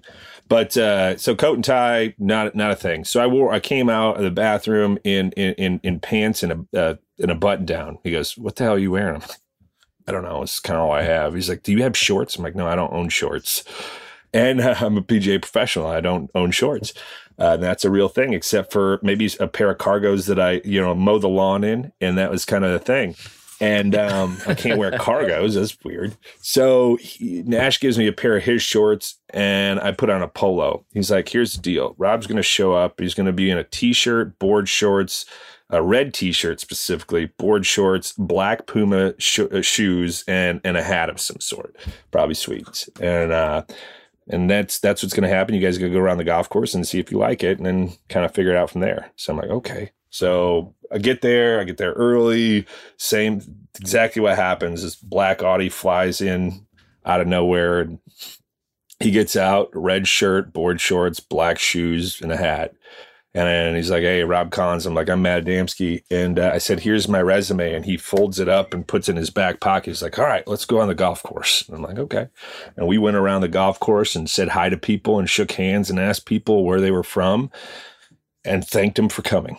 He's like, "This is what I want," and I'm like, "He's like, what do you think?" I'm like, "I love it." So we stopped in, and there was a, a gentleman, uh, a Tyler, had just gotten a hole in one a few like loops back, and uh, we caught up to him and congratulated him. We were on right in front of Sevens Green, and we stop in and say hi and and and and and we asked him to recant the story and blah blah blah. And Rob's like, "Man, that was so cool. All right, see you later." And he jumps in the cart and leaves. And I'm sitting there, standing there with these guys, and he's like, "Is this an interview?" I'm like, "Yeah." I'm like, I don't know how this is going. You just left me. He was my ride, so I'm not really sure what's going on here. And uh, so Rob comes back. He's like, "Oh man, I forgot you." And that, but like the whole point was just taking care of people and his genuine excitement to take care of people. He is that. That's that's the focus of this place. And once you're here, no matter what the uh, trials and tribulations were to get here and how aggravating it could have been not to get a pass and maybe to get a pass, maybe only get half of a pass, whatever. And you get here and everything's washed away because hopefully it's it's that good. So that's kind of like what we try to do and the direction that he's always suggested it, it, be. It's always about the customer and like, you know, if we screw something up, I'll make it right. I'm not opposed to saying sorry. I'm not opposed to saying I screwed up in any form or fashion. And that's hard for people too. And that's there's the genuineness, right? I mean, it is what it is. Yeah, I screwed up. Here, I'm gonna take care of this. You know, whatever I need to do. Yeah. And that's what we do and to to heighten that experience. And you know, it's hard to get in front of somebody other than a worker bee, if you will, um, at say like a Pinehurst. You know what I mean? Like the director of golf, like may not be running around Pinehurst doing the same thing. you've got, you know, Ben the starter or Ben the ranger or your interaction with a caddy. And those are the people you see, right?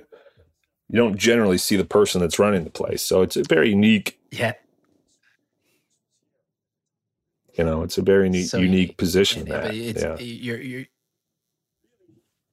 yeah, it's why it, it's why it, it, feels so different being there as a golfer.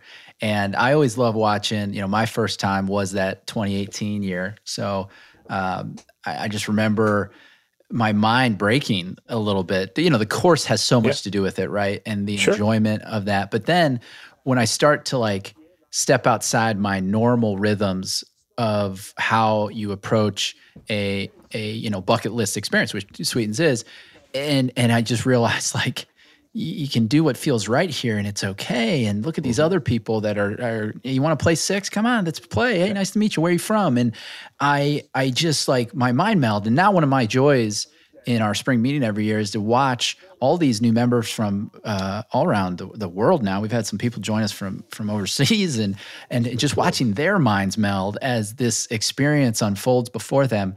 What is your and and I how do you approach new visitors? Like it, it's I, I, know there's like the the traditions and stuff, but can you tell yeah. us a little bit about like how you because because some people hold on stronger to their uh, uh, beliefs, beliefs, or or what yeah. what golf is mm-hmm. more than others. But how do you approach a new a new person for the first time at Sweetens? So we we kind of pull in and we have a lot of fun with people just in general. And uh, we just kind of watch this this whole thing develop every single morning and people just genuinely excited and really have no clue. If they read the email they'll know that we'll kind of gather around 8.45 and there'll be a little speech that some people dislike and other people uh, absolutely love because it's a discord or you know disruptive from the normal experience but once you just take it all in and understand that it's not always about you and it's about the first timers or somebody that's never been here before, and our repeat offenders are going to know the situation, and it's a yeah, it's like let's go play golf, but like that's the whole point. It's like inclusive. Uh, it's not always about that. So we just kind of we kind of break people down at first. For, they want to go check in real quick. They want to be on time. They gotta they gotta they gotta rush, and I'm like, yo this is all day pass here at Sweetens Cove. And my first question always is in the beginning of this little speech is how many people have played 36 holes in a day before anywhere? And 25% or under raise their hand. And I'm like, you guys signed up for an all day pass. Like, this is crazy. Everybody wants to play fast golf. Everyone wants blah, blah, blah. But like, that's not a thing. Time stands still here at Sweetens. And you need to understand that. You get a bring the people that you brought, enjoy them, uh, come as you are, and and play with who you the people you brought, and and just enjoy the day. You want to you want to dress in a Kobe jersey, go for it. You want to. It doesn't matter. Like none of that stuff matters. You want to play an eight some, go for it. But like we kind of break them down because they're so used to the check in and like being prompt, and we are that pretentiousness that is golf is not found here. And we're gonna let you know real quick just to calm the horses, uh, you know, pull the reins a little bit. And We're all going to get out there. We're all going to have fun, and we're going to enjoy the day. And you're going to play as much golf as you really want to, and uh, and that's that's what it's about. So it's like kind of, you got to break people a little bit in the experience so that they can uh, love it uh, that much more, or just understand it so that they don't get frustrated with it because they might run into that bigger group and they need to know how to navigate it because we don't have a ranger out there, never will. You're not going to call up the golf shop and be like hey, there's a slow group on seven. The answer is neat. Go around them. Go to that next hole because that's you're gonna play. That's it. You know what I mean? But like I, that's I, it. So we just kind of like yeah. watch it unfold every single morning and have fun with it. And uh, and then then they kind of get it after that. We do a shot of whiskey, uh, and then they go play golf all day and then we go check up on them, make sure everything's uh, uh, going all right, and uh, make sure that they're having fun. I mean, my first question is, you know, you guys having fun? Yeah, I mean, that's like not how are you shooting? What's the score? What'd you guys What'd you guys shoot on the first? Who cares? Like it's irrelevant. Like, are you having fun? There's are you a, hitting golf shots that you've never hit before? Like, this is this is the most important thing. Yeah, it's it's uh, it's such a refreshing approach. Um, one of the, the phenomenons I also see unfold is uh, after the, the mind is broken and it starts to rebuild throughout the day. And like you said, an all day pass, it, it's that fire pit at the end of the day becomes a like yeah. uh, the epicenter of innovation. Like right. I can't tell you how many visits at Sweetens I've I've sat around and heard what if after what if. Like, all right, what if what if we played three irons only and you're on the back of three green, but you're going to five? I'm like, yeah. it's just, and these are people that, that, you know, eh, 12 hours earlier were probably like a little bit, what's going on? What's, what's, where, where's my tee time? Where am I starting? And, and I was one of those people, you know, so it's, yeah. it's really interesting. It's so interesting, man. Sure. That's a, that's the fun part. And I've watched some people just be absolutely miserable and just kind of look at their watch and they're like, is this guy going to shut up yet? And I just kind of sometimes I go longer because I see that because I just need them to know that this is what's uh, this is the most important thing of the day. And then it was like, uh, that's it. But I've had a couple people that just looked like they were going to pull their hair out. This one lady and, and John Rife, uh, one of our our, our guys, um, the director of fun, as he likes to be called. He John's great. Yeah, and uh, what's um, John's dog's name? John's, John's dog's, dog's name is Finnegan. Yeah, yeah. Finnegan. Yeah. Finnegan. Finnegan's two year old terror. It's uh I mean he's just two years old, but a big, big boy. Um, but uh this lady like literally wanted nothing to do with this. Nothing in the morning. And she came back in the evening and was like, This is the coolest thing ever. She's like, you know, I wanted to slap that guy in the face in the morning. She told this to John. He's like, but at the end of the day, it's 100% right. It was it was fantastic, and like that we that needs to be done more. So it's fun. You know, like yeah, she was not used to that environment whatsoever, and she she ended up. I mean, she even wrote us a letter. Uh, it's been it, that's neat to get that later. It's like you know, it was just so different, and um, and and and and we enjoyed it so much. Uh, once we kind of settled in. Does that make sense? Yeah, it's yeah. just it's pretty neat. Yeah, there. Um, I want to go back to something you said about like, because uh, because there's been this true north. You guys have always had this um, focus on people and experience, and uh, you know, breaking down some of the the structures in golf that mm-hmm. that are worse. They're they're there, right? And and yeah. Uh, uh, but you weren't afraid to make mistakes, and this is one of the lessons that you know Mark and I talk a lot a, a lot about, where in order to get better and make improvements sure. at the Cove, you tried new things, man. Yep. Um, look no further than your events. Like you're putting together some of the coolest events in golf, from formats to uh, the merch of it, the themes of it. Like I could, I could, we could do a whole pot on your events.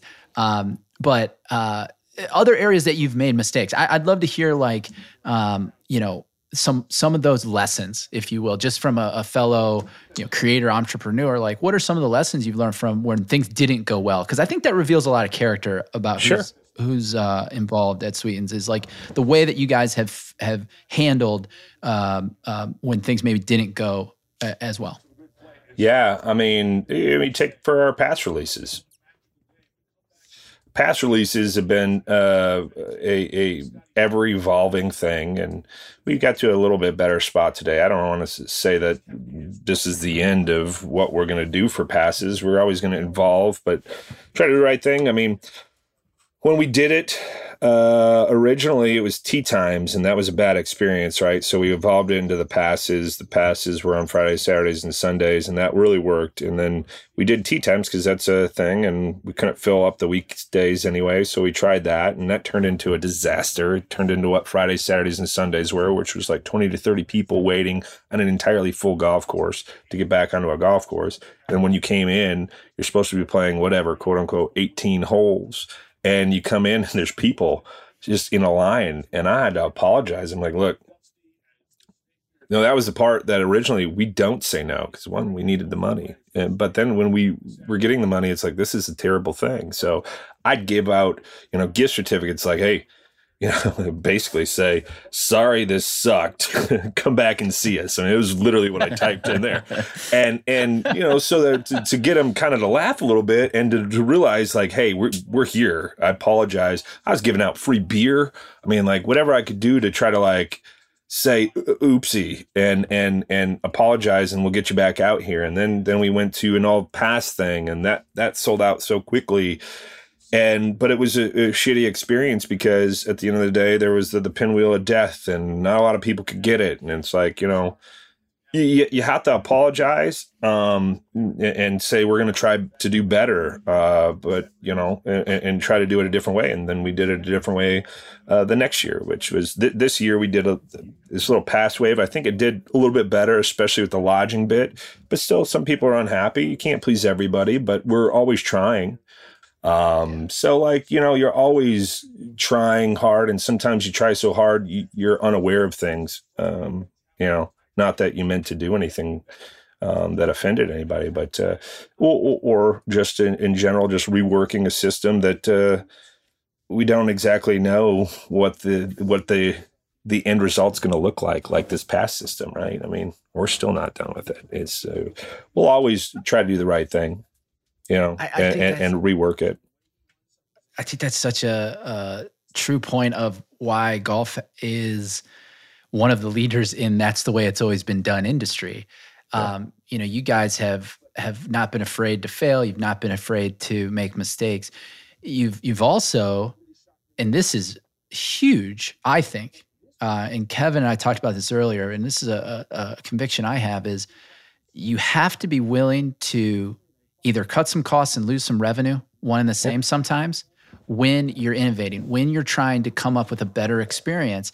And when I when I heard about how you uh, sat down and looked at that whole uh, uh, past process, I mean, you're talking about the livelihood of the of the the business and Sweetens Cove, and you guys were like, you know what, the money is is important, of course, but mm-hmm. we got to focus in on the experience. And every other club, Matt, and, and I've I've been in you know board meetings on committees, Every other club goes the opposite direction. They start with the dollars and mm-hmm. the costs and how do we, you know, uh, uh, uh, affect the, how does this impact the revenue and membership dues and blah, blah, blah, blah, blah. And then, then they say, well, the experience will be fine because we're going to do X, Y, Z for them now. And, and you head pro will, will make sure that, you know, Sally is, is taken care of there. And it's like, no, whoa, whoa, whoa. That's where the conversation yeah. should always start, right? Yeah. And that's where I had so much respect for you guys, where um, I, you really, I thought, handled that pass. That's a great example because you handled so, so, so well uh, uh, with messaging, and, and um, I know, I know the patrons or uh, shout out Fred Ridley, the, the customers, the, the the visitors of Sweetens Cove really appreciate that approach. Yeah, and that's and we appreciate that. I mean, that's that's the whole point is to understand what the end goal is. It's at the end of the day, we're not trying to get as many people as we can through these doors. Now, do we want a lot of people to come see this place? Of course. But if we do that, then it ruins the experience. And then it's so that's part of that no bit. Like you got to say there too much is too much. And then you got to figure out how to make it better. So the answer is, well, we got to do this pass program, which it hurts us because so many people got upset. I mean, specifically, you want to talk numbers for a second. I'm a numbers person 2022, uh, we did the pass release, and 10,235 unique individuals were on this website at one singular time in 45 minutes. Okay. Uh, of which um, there were 6,405 passes available. That 774 unique individuals were able to capture. That is a 7.35% success rate, and there's a lot of no there and that sucks. So you get you got to watch out because like we're trying to do the right thing. We want we're all based on the experience, and then you're like telling basically 97 percent of the people that are trying to get to you, you can't get here, and they don't understand that because that's not a thing in golf, right? Pinehurst. We, you and I call it. We call up right now, and we'll get out somewhere in Pinehurst, right? It, it, at Pinehurst Resort specifically. You know what I mean? Um, it's just that's not a thing in golf. You can go get a tee time. You're like, what do you mean? I'm a single. Like, why can't you take me? And and that could be an off put, right? So we got to make it that much more heightened of an experience when you get here, so that that that uh, excitement and the want to get here still remains. Is that you know? Yeah, you and Taylor Swift have the same problems. somebody somebody I've, said I've that long, was like a I've long said that, Mark. Yeah. So there was a nice uh there was a nice email I got just recently and it had something to do with Taylor Swift and a compliance officer. Was it from sort. Taylor Swift? No, I wish. Was she, was she Maybe we get should a have pass? Was she like, what is going on? She's No, she was whipping around a golf I got club." Tickets to my show. Yeah, I love I saw that. She had. A Did you golf, see that? a She had a golf club in her hands. I, did. mean, she's she's excited. Maybe just get her down to Sweetens. Maybe that's what she needs. It's so funny too because you know when I think of Sweetens, it's it's just unique in itself. I mean, I, I think there's the macro and the micro sort of like you know new creative ideas that, that we need to employ, and Sweetens itself is unique in golf. Just just Yeah. it existing by itself and you just doing your thing is overall completely different in the entire golf industry. And now, now we're talking about okay, so within Sweetens, what can what can you do that's unique in there? And it's you know we, we shouldn't forget that just existing is so important in, Right. in, in in in this golf industry. And Yeah. um, so you know it's uh, th- that that's why I think that there's you, you see a lot of, uh, of of these folks around here trying to do. Not the same thing, but also unique things in golf because the golf industry is ripe for it. We need it. Yeah, I would say, and, and and and just to go off that unique, unique, and I tell this to everybody too. I'm like, when I try to, somebody says like, define sweetens for me, and like, unique by definition defines the experience, but it is more than that because I believe that this place is an anomaly in golf. I mean, there's no reason why this should be in existence. I mean, honestly, for from a lot of different reasons, uh, financially, originally, the, means uh, of no advertising and marketing, the means of uh, just Patrick, just you know, cold calling people like to make it the experience that it is, and just get people here. Like this place is an anomaly in golf. Like it's finally the good guy one story. You know, talk about Rob Collins and and Tad, those guys. They finally, you know, they get what they deserve. They finally they stuck it out. They lost a ton of money, and the neat thing is is it's still here for other people to to enjoy, and um and that's that's crazy. I don't think anybody knows. Well, I, I- on on that note of of Mark, you're so right to remind us that it, that it exists is, is in itself like you know praise God above. Um, why, why do you think after all these years of success there isn't more, Matt? I think I think there are new ideas and there's things, but wouldn't you think that there'd be places that see you guys and and replicate it? Uh, what, what what do you think on that? Um, I think it's hard to you, this place. There are versions of it coming. Let's put it that way, real quick. Uh, but it's really hard to make the jump. Uh, you either you, you can't just stick your toe in the water. You either be all in or all out, and you, you got to have a golf course that's going to back it up. One right, and then a person that's uh you know going to to to be there to to have the passion to keep it and sustain it and to try to get it to go forward and there's no days off in that unfortunately um and and you have to you have to own it and you have to evolve and all the above but uh there will be places i mean you talk about like you know i start to see it because i can see people following and I watch their stuff, and it's ever evolving. There was a a, a gentleman that's um, you know uh, higher up in the industry that uh, um, runs a really large place, and he said, you know, I'm not trying to say that uh, I don't watch your social media, but I do watch your social media and the storytelling and how it's done and the organicness of it. And now we are copying that in our version of it, but it's because of inspiration from what has happened here that we're developing a story around that right?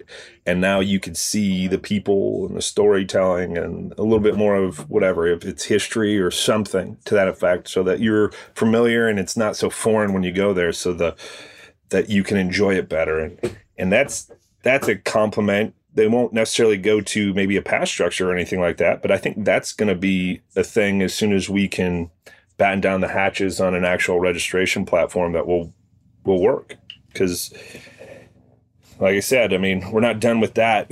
I hope that evolves. And once that's a thing that can be blueprinted, it's going to be easier for somebody to try it out and, and have success with it. Uh, but other than that, it's a very difficult thing to, to keep uh, moving forward when you have to do all the background uh, stuff to it. And it's just too hard for uh, a few people that uh, you just got to spend too much time on it. So it's you have to really own it. But it's it's coming, I think, and I think it's a it's a neat path uh, that that could be super interesting for golf and um, help help a lot of other smaller places even uh, thrive because it's different. I, I, uh, part, yeah, that's part of my. Um, question was to get to the more of you in golf, Matt, like more Matt Adamski's in golf that uh, have you know committed to that experiential golf uh, uh, creation and um, that's I personally that's I'd love to to see that I I I think you're such a rarity when when we talk talk to you and um, you have just this this pedigree and this background of you know the the constructs of the PGA and and that's what we talked a lot about on the front side of the show but but you you you now have this incredible experience with Sweetens that I think shows I hope shows the PGA profession there is another way. Mm-hmm. And and I hope that the people that are involved with more clubs and courses and projects, they start to see that and they start to tell like a young Matt Adamski who's coming out of Ferris State now. I hope that they're starting to tell people like, "Hey, see what this guy did with Sweetens Cove? That's what we want for you. Take him in the cart around like Rob yeah. did with you." I, I hope that happens, man. I I appreciate that, and like you know, at the end of the day, too, like it, you know, we're a big technology people, and it's the next new thing in golf, right? And you can see. Uh, it's always the next thing. It's like numbers. It's like all this information. You're gonna sit down at a at a at a, a sim bar now and stuff, which is awesome. And like you you look at the numbers, and there's more people involved in golf than there ever has been. And actually this year the numbers show that more uh, people are off the green grass area and involved in more you know enclosed uh, sim bar structures and that stuff. But like this is a place that has won without anything. I mean it's got a shed. It really has no food you know, which we're going to change this year. You you order domino's like you know nothing yeah, and we're gonna have a food truck this year. We bought a food truck. It's gonna be awesome. But um, breaking, breaking, breaking. yeah, now breaking news. There'll be a food truck at Sweetens now. Hopefully in the next like three weeks, uh, that'll be operational. But like all this stuff that defines and defies what golf should be. But then they're enjoying the golf course. They're enjoying the circumstances. They're enjoying just playing, and and that is growing the game of golf uh, with as little as you can, not having this super high end stuff that it becomes really high and hard for other people to enjoy.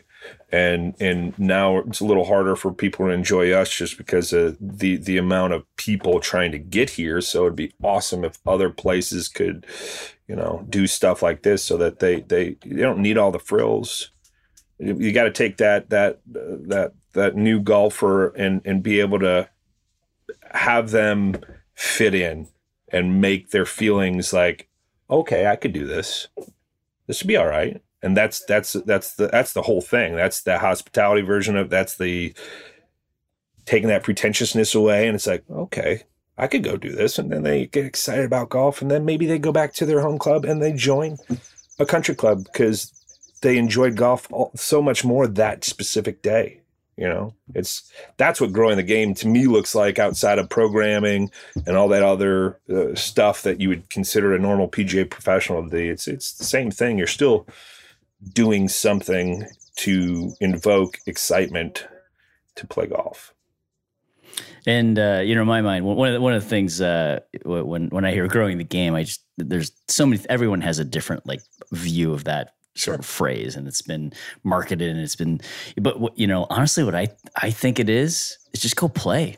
And yeah. and uh, the you know, one of the things is that I, I want to ask you is is in that in that interest of just go play, I mean, we're we're coming to we're coming to Sweetens as a club, mm-hmm. and uh, I'm just kind of excited to ask you about what we're going to expect. I don't know if Matt, you want to go into this just now, but you know, what what what is the club going to expect? You know, like, let, we're going to go play. We're going to go. We're going to go. You're invited to go play. You're a member of a new club. Come play. What what what should we expect? I, I'm really excited to figure out how what the experience is going to be. I want to talk about the formats, Matt. Let's go. Let's sure. that. Well, Adamski, I, I can, I, in in my words, uh, I put it all down on paper, but we we've learned so as I as I said, we've learned some things, right? We learned yeah.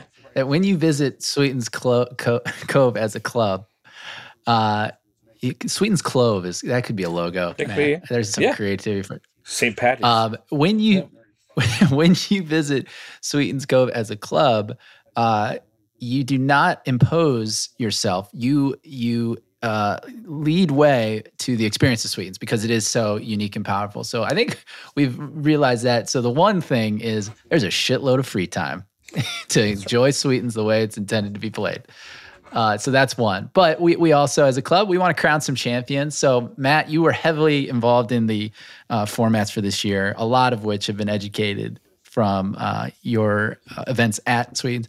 I I'll, I'll run through as quickly as I can. So we're just doing three, um, sorry, two nine hole formats and a 10 hole format, uh, followed by team knockout, three hole knockout uh, finale to have a winner of the spring meeting. And people have been asking for this format for a long time, Matt. So this will be the first time they hear about it. The, the, two days before we all get in the car and arrive. So uh, more breaking news.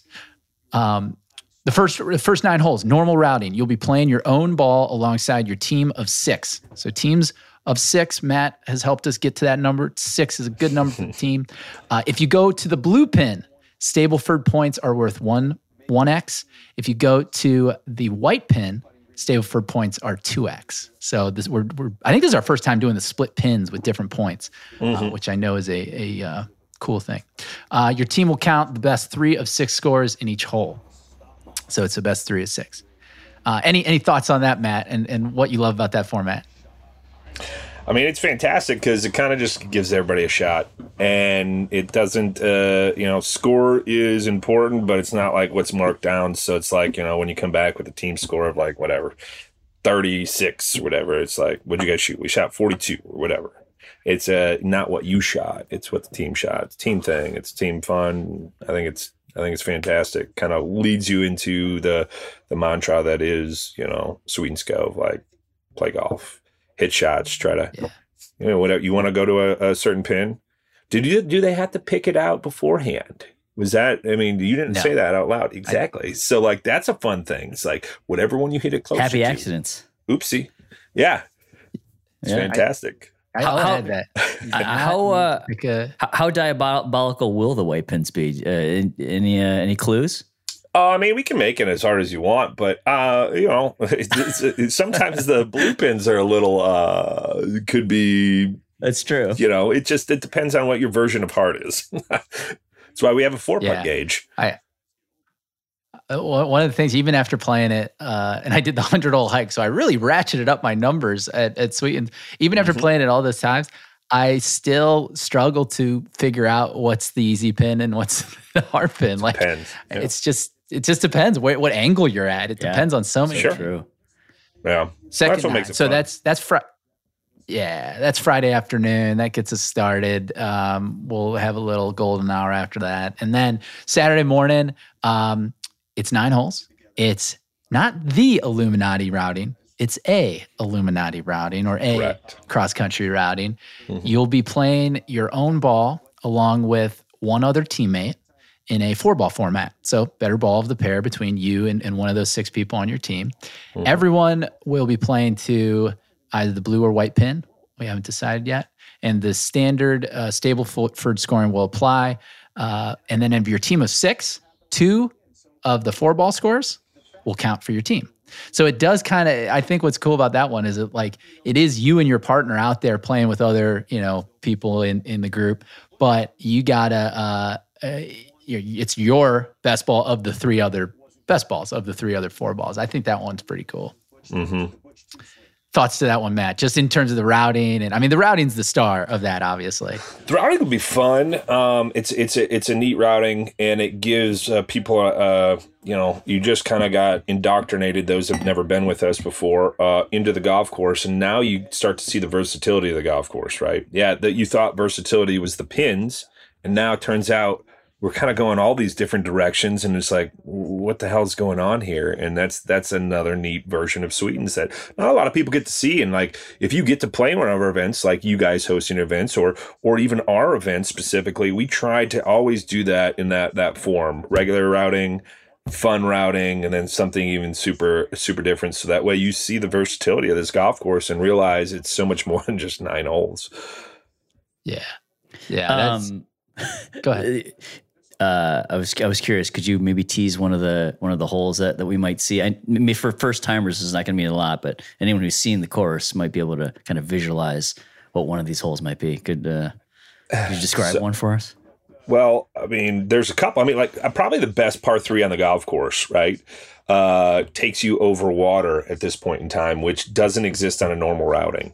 So there's there's a quick snippet on that. If you kind of paid attention to what was our uh, our par three contest at the Masters, like that's a really really kind of a fun, neat one that you would never in a million years. You might look at a green, you might be on number four's green and like look over to six and be like, dude, that'd be cool to go over there. Well, we do that. we do that in all forms of fashion. so it's like 130 ish uh, yards, um, and uh, you kind of go over uh, over the water, and I mean that's kind of like one of my favorites. I think a lot of people's favorites, uh, kind of like Secret Hole, but there's there's other ones um, that are on there that are just uh, just as good. You know, what's uh what's another one, Matt, that you think is uh, out of that routing there that you uh, kind of enjoy? Oh man, I just went back about? to it. I mean, I mean, going outside of when, when do you get to go outside the property lines of a golf course and play a hole? That's all I'll Yeah. say. Right? Damn, You know, yeah. you're going to no, some, Never. How about right. never? yeah. That's all I'll say. Maybe you're not Um, even on Sweetens Cove uh, property at that point in time. You don't know. Who knows? Who who's Yeah. to say? Who's to to say? say? Got to come find out. And Yep. and this one, Matt. So our last format, Yeah. uh, before we get to the three hole knockout, uh, the last format, I was actually, I'll be honest, I was least excited about until you shared the routing. The- Mhm. And I, I, this is, I've never played into, I'd say half of these holes, maybe more. Um, even in all the Illuminati and cross country routings I've played with, From with uh, yeah.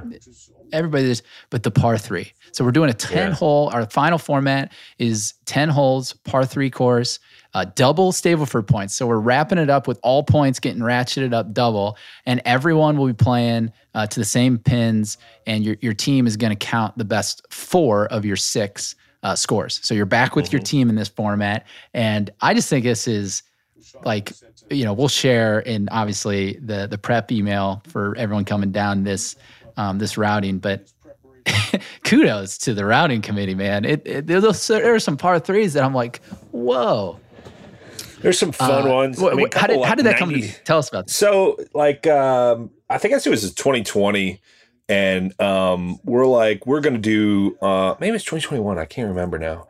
And uh, we we ordered. We were like, we're gonna make a par three routing. We're gonna do it for the Masters, and hence this is kind of like what we do every single Wednesday of the Masters now is do a par three contest, and nobody signs up for it. It's just a regular day, and they show up, and this is kind of the part of breaking you down, and and everybody's excited to play golf. I'm like, you guys are playing a par three route, and they're like, well, I want to play the real golf course because I've never played it before, and I'm like, that's not going to happen this morning. And um, but we came up with this, yeah. So we came up with this routing, and and just to get it back, we ended up having to do ten holes. So it was like really cool. It, it worked out fantastically, and um, me and Colt went out there with the rangefinder and one of the assistant superintendents at the time and we kind of we found some holes that we thought that uh, we really enjoyed and um, some different looks and how do we get there from the next hole without it being super long? If you wanted to walk it you could. There's only one kind of long-ish walk i think um, in between uh, holes, and uh, we kind of we kind of made it uh, kind of fun to the point where number four of the original routing uh, obviously is king, and it is a blind and Alp style hole, right? Blind shot, tee shot. Well, number four of the par three routing is also a blind tee shot randomly. Uh, it's not random; it's all done on purpose. So we just had a lot of fun with it, and um, man, a couple of the par threes uh, besides the water hole that I always talk about um, two of those par threes, uh, specifically the little 97 yarders, are probably kind of my favorite because they could be diabolical at 97 yards. You're like, ooh, little 97 yard, little kind of wedge shot that you could just you could shoot, could have a lot of a lot of strokes really quick, which is a lot of fun. So I mean, it's it's fun. We had we we do what we do is just kind of imaginative and and and picked out something that that got us back to the shed, and that was that man. Uh, the, the, are we? Uh, gosh, I got so many other questions, but we should wrap up. Uh, you've been very kind with your time. I could talk Sweetens all day. Um, but I, I do want to ask. Kevin gave me a list of questions. I didn't ask yeah. any of them. I'm sorry, Kevin. Uh, one of them, though, one of the we, we we hit we did hit on some of your topics, though. You already kind of. Yeah. Uh, I didn't have to ask them because you were you were so insightful. But how do you handle sandbaggers at Sweetens Cove?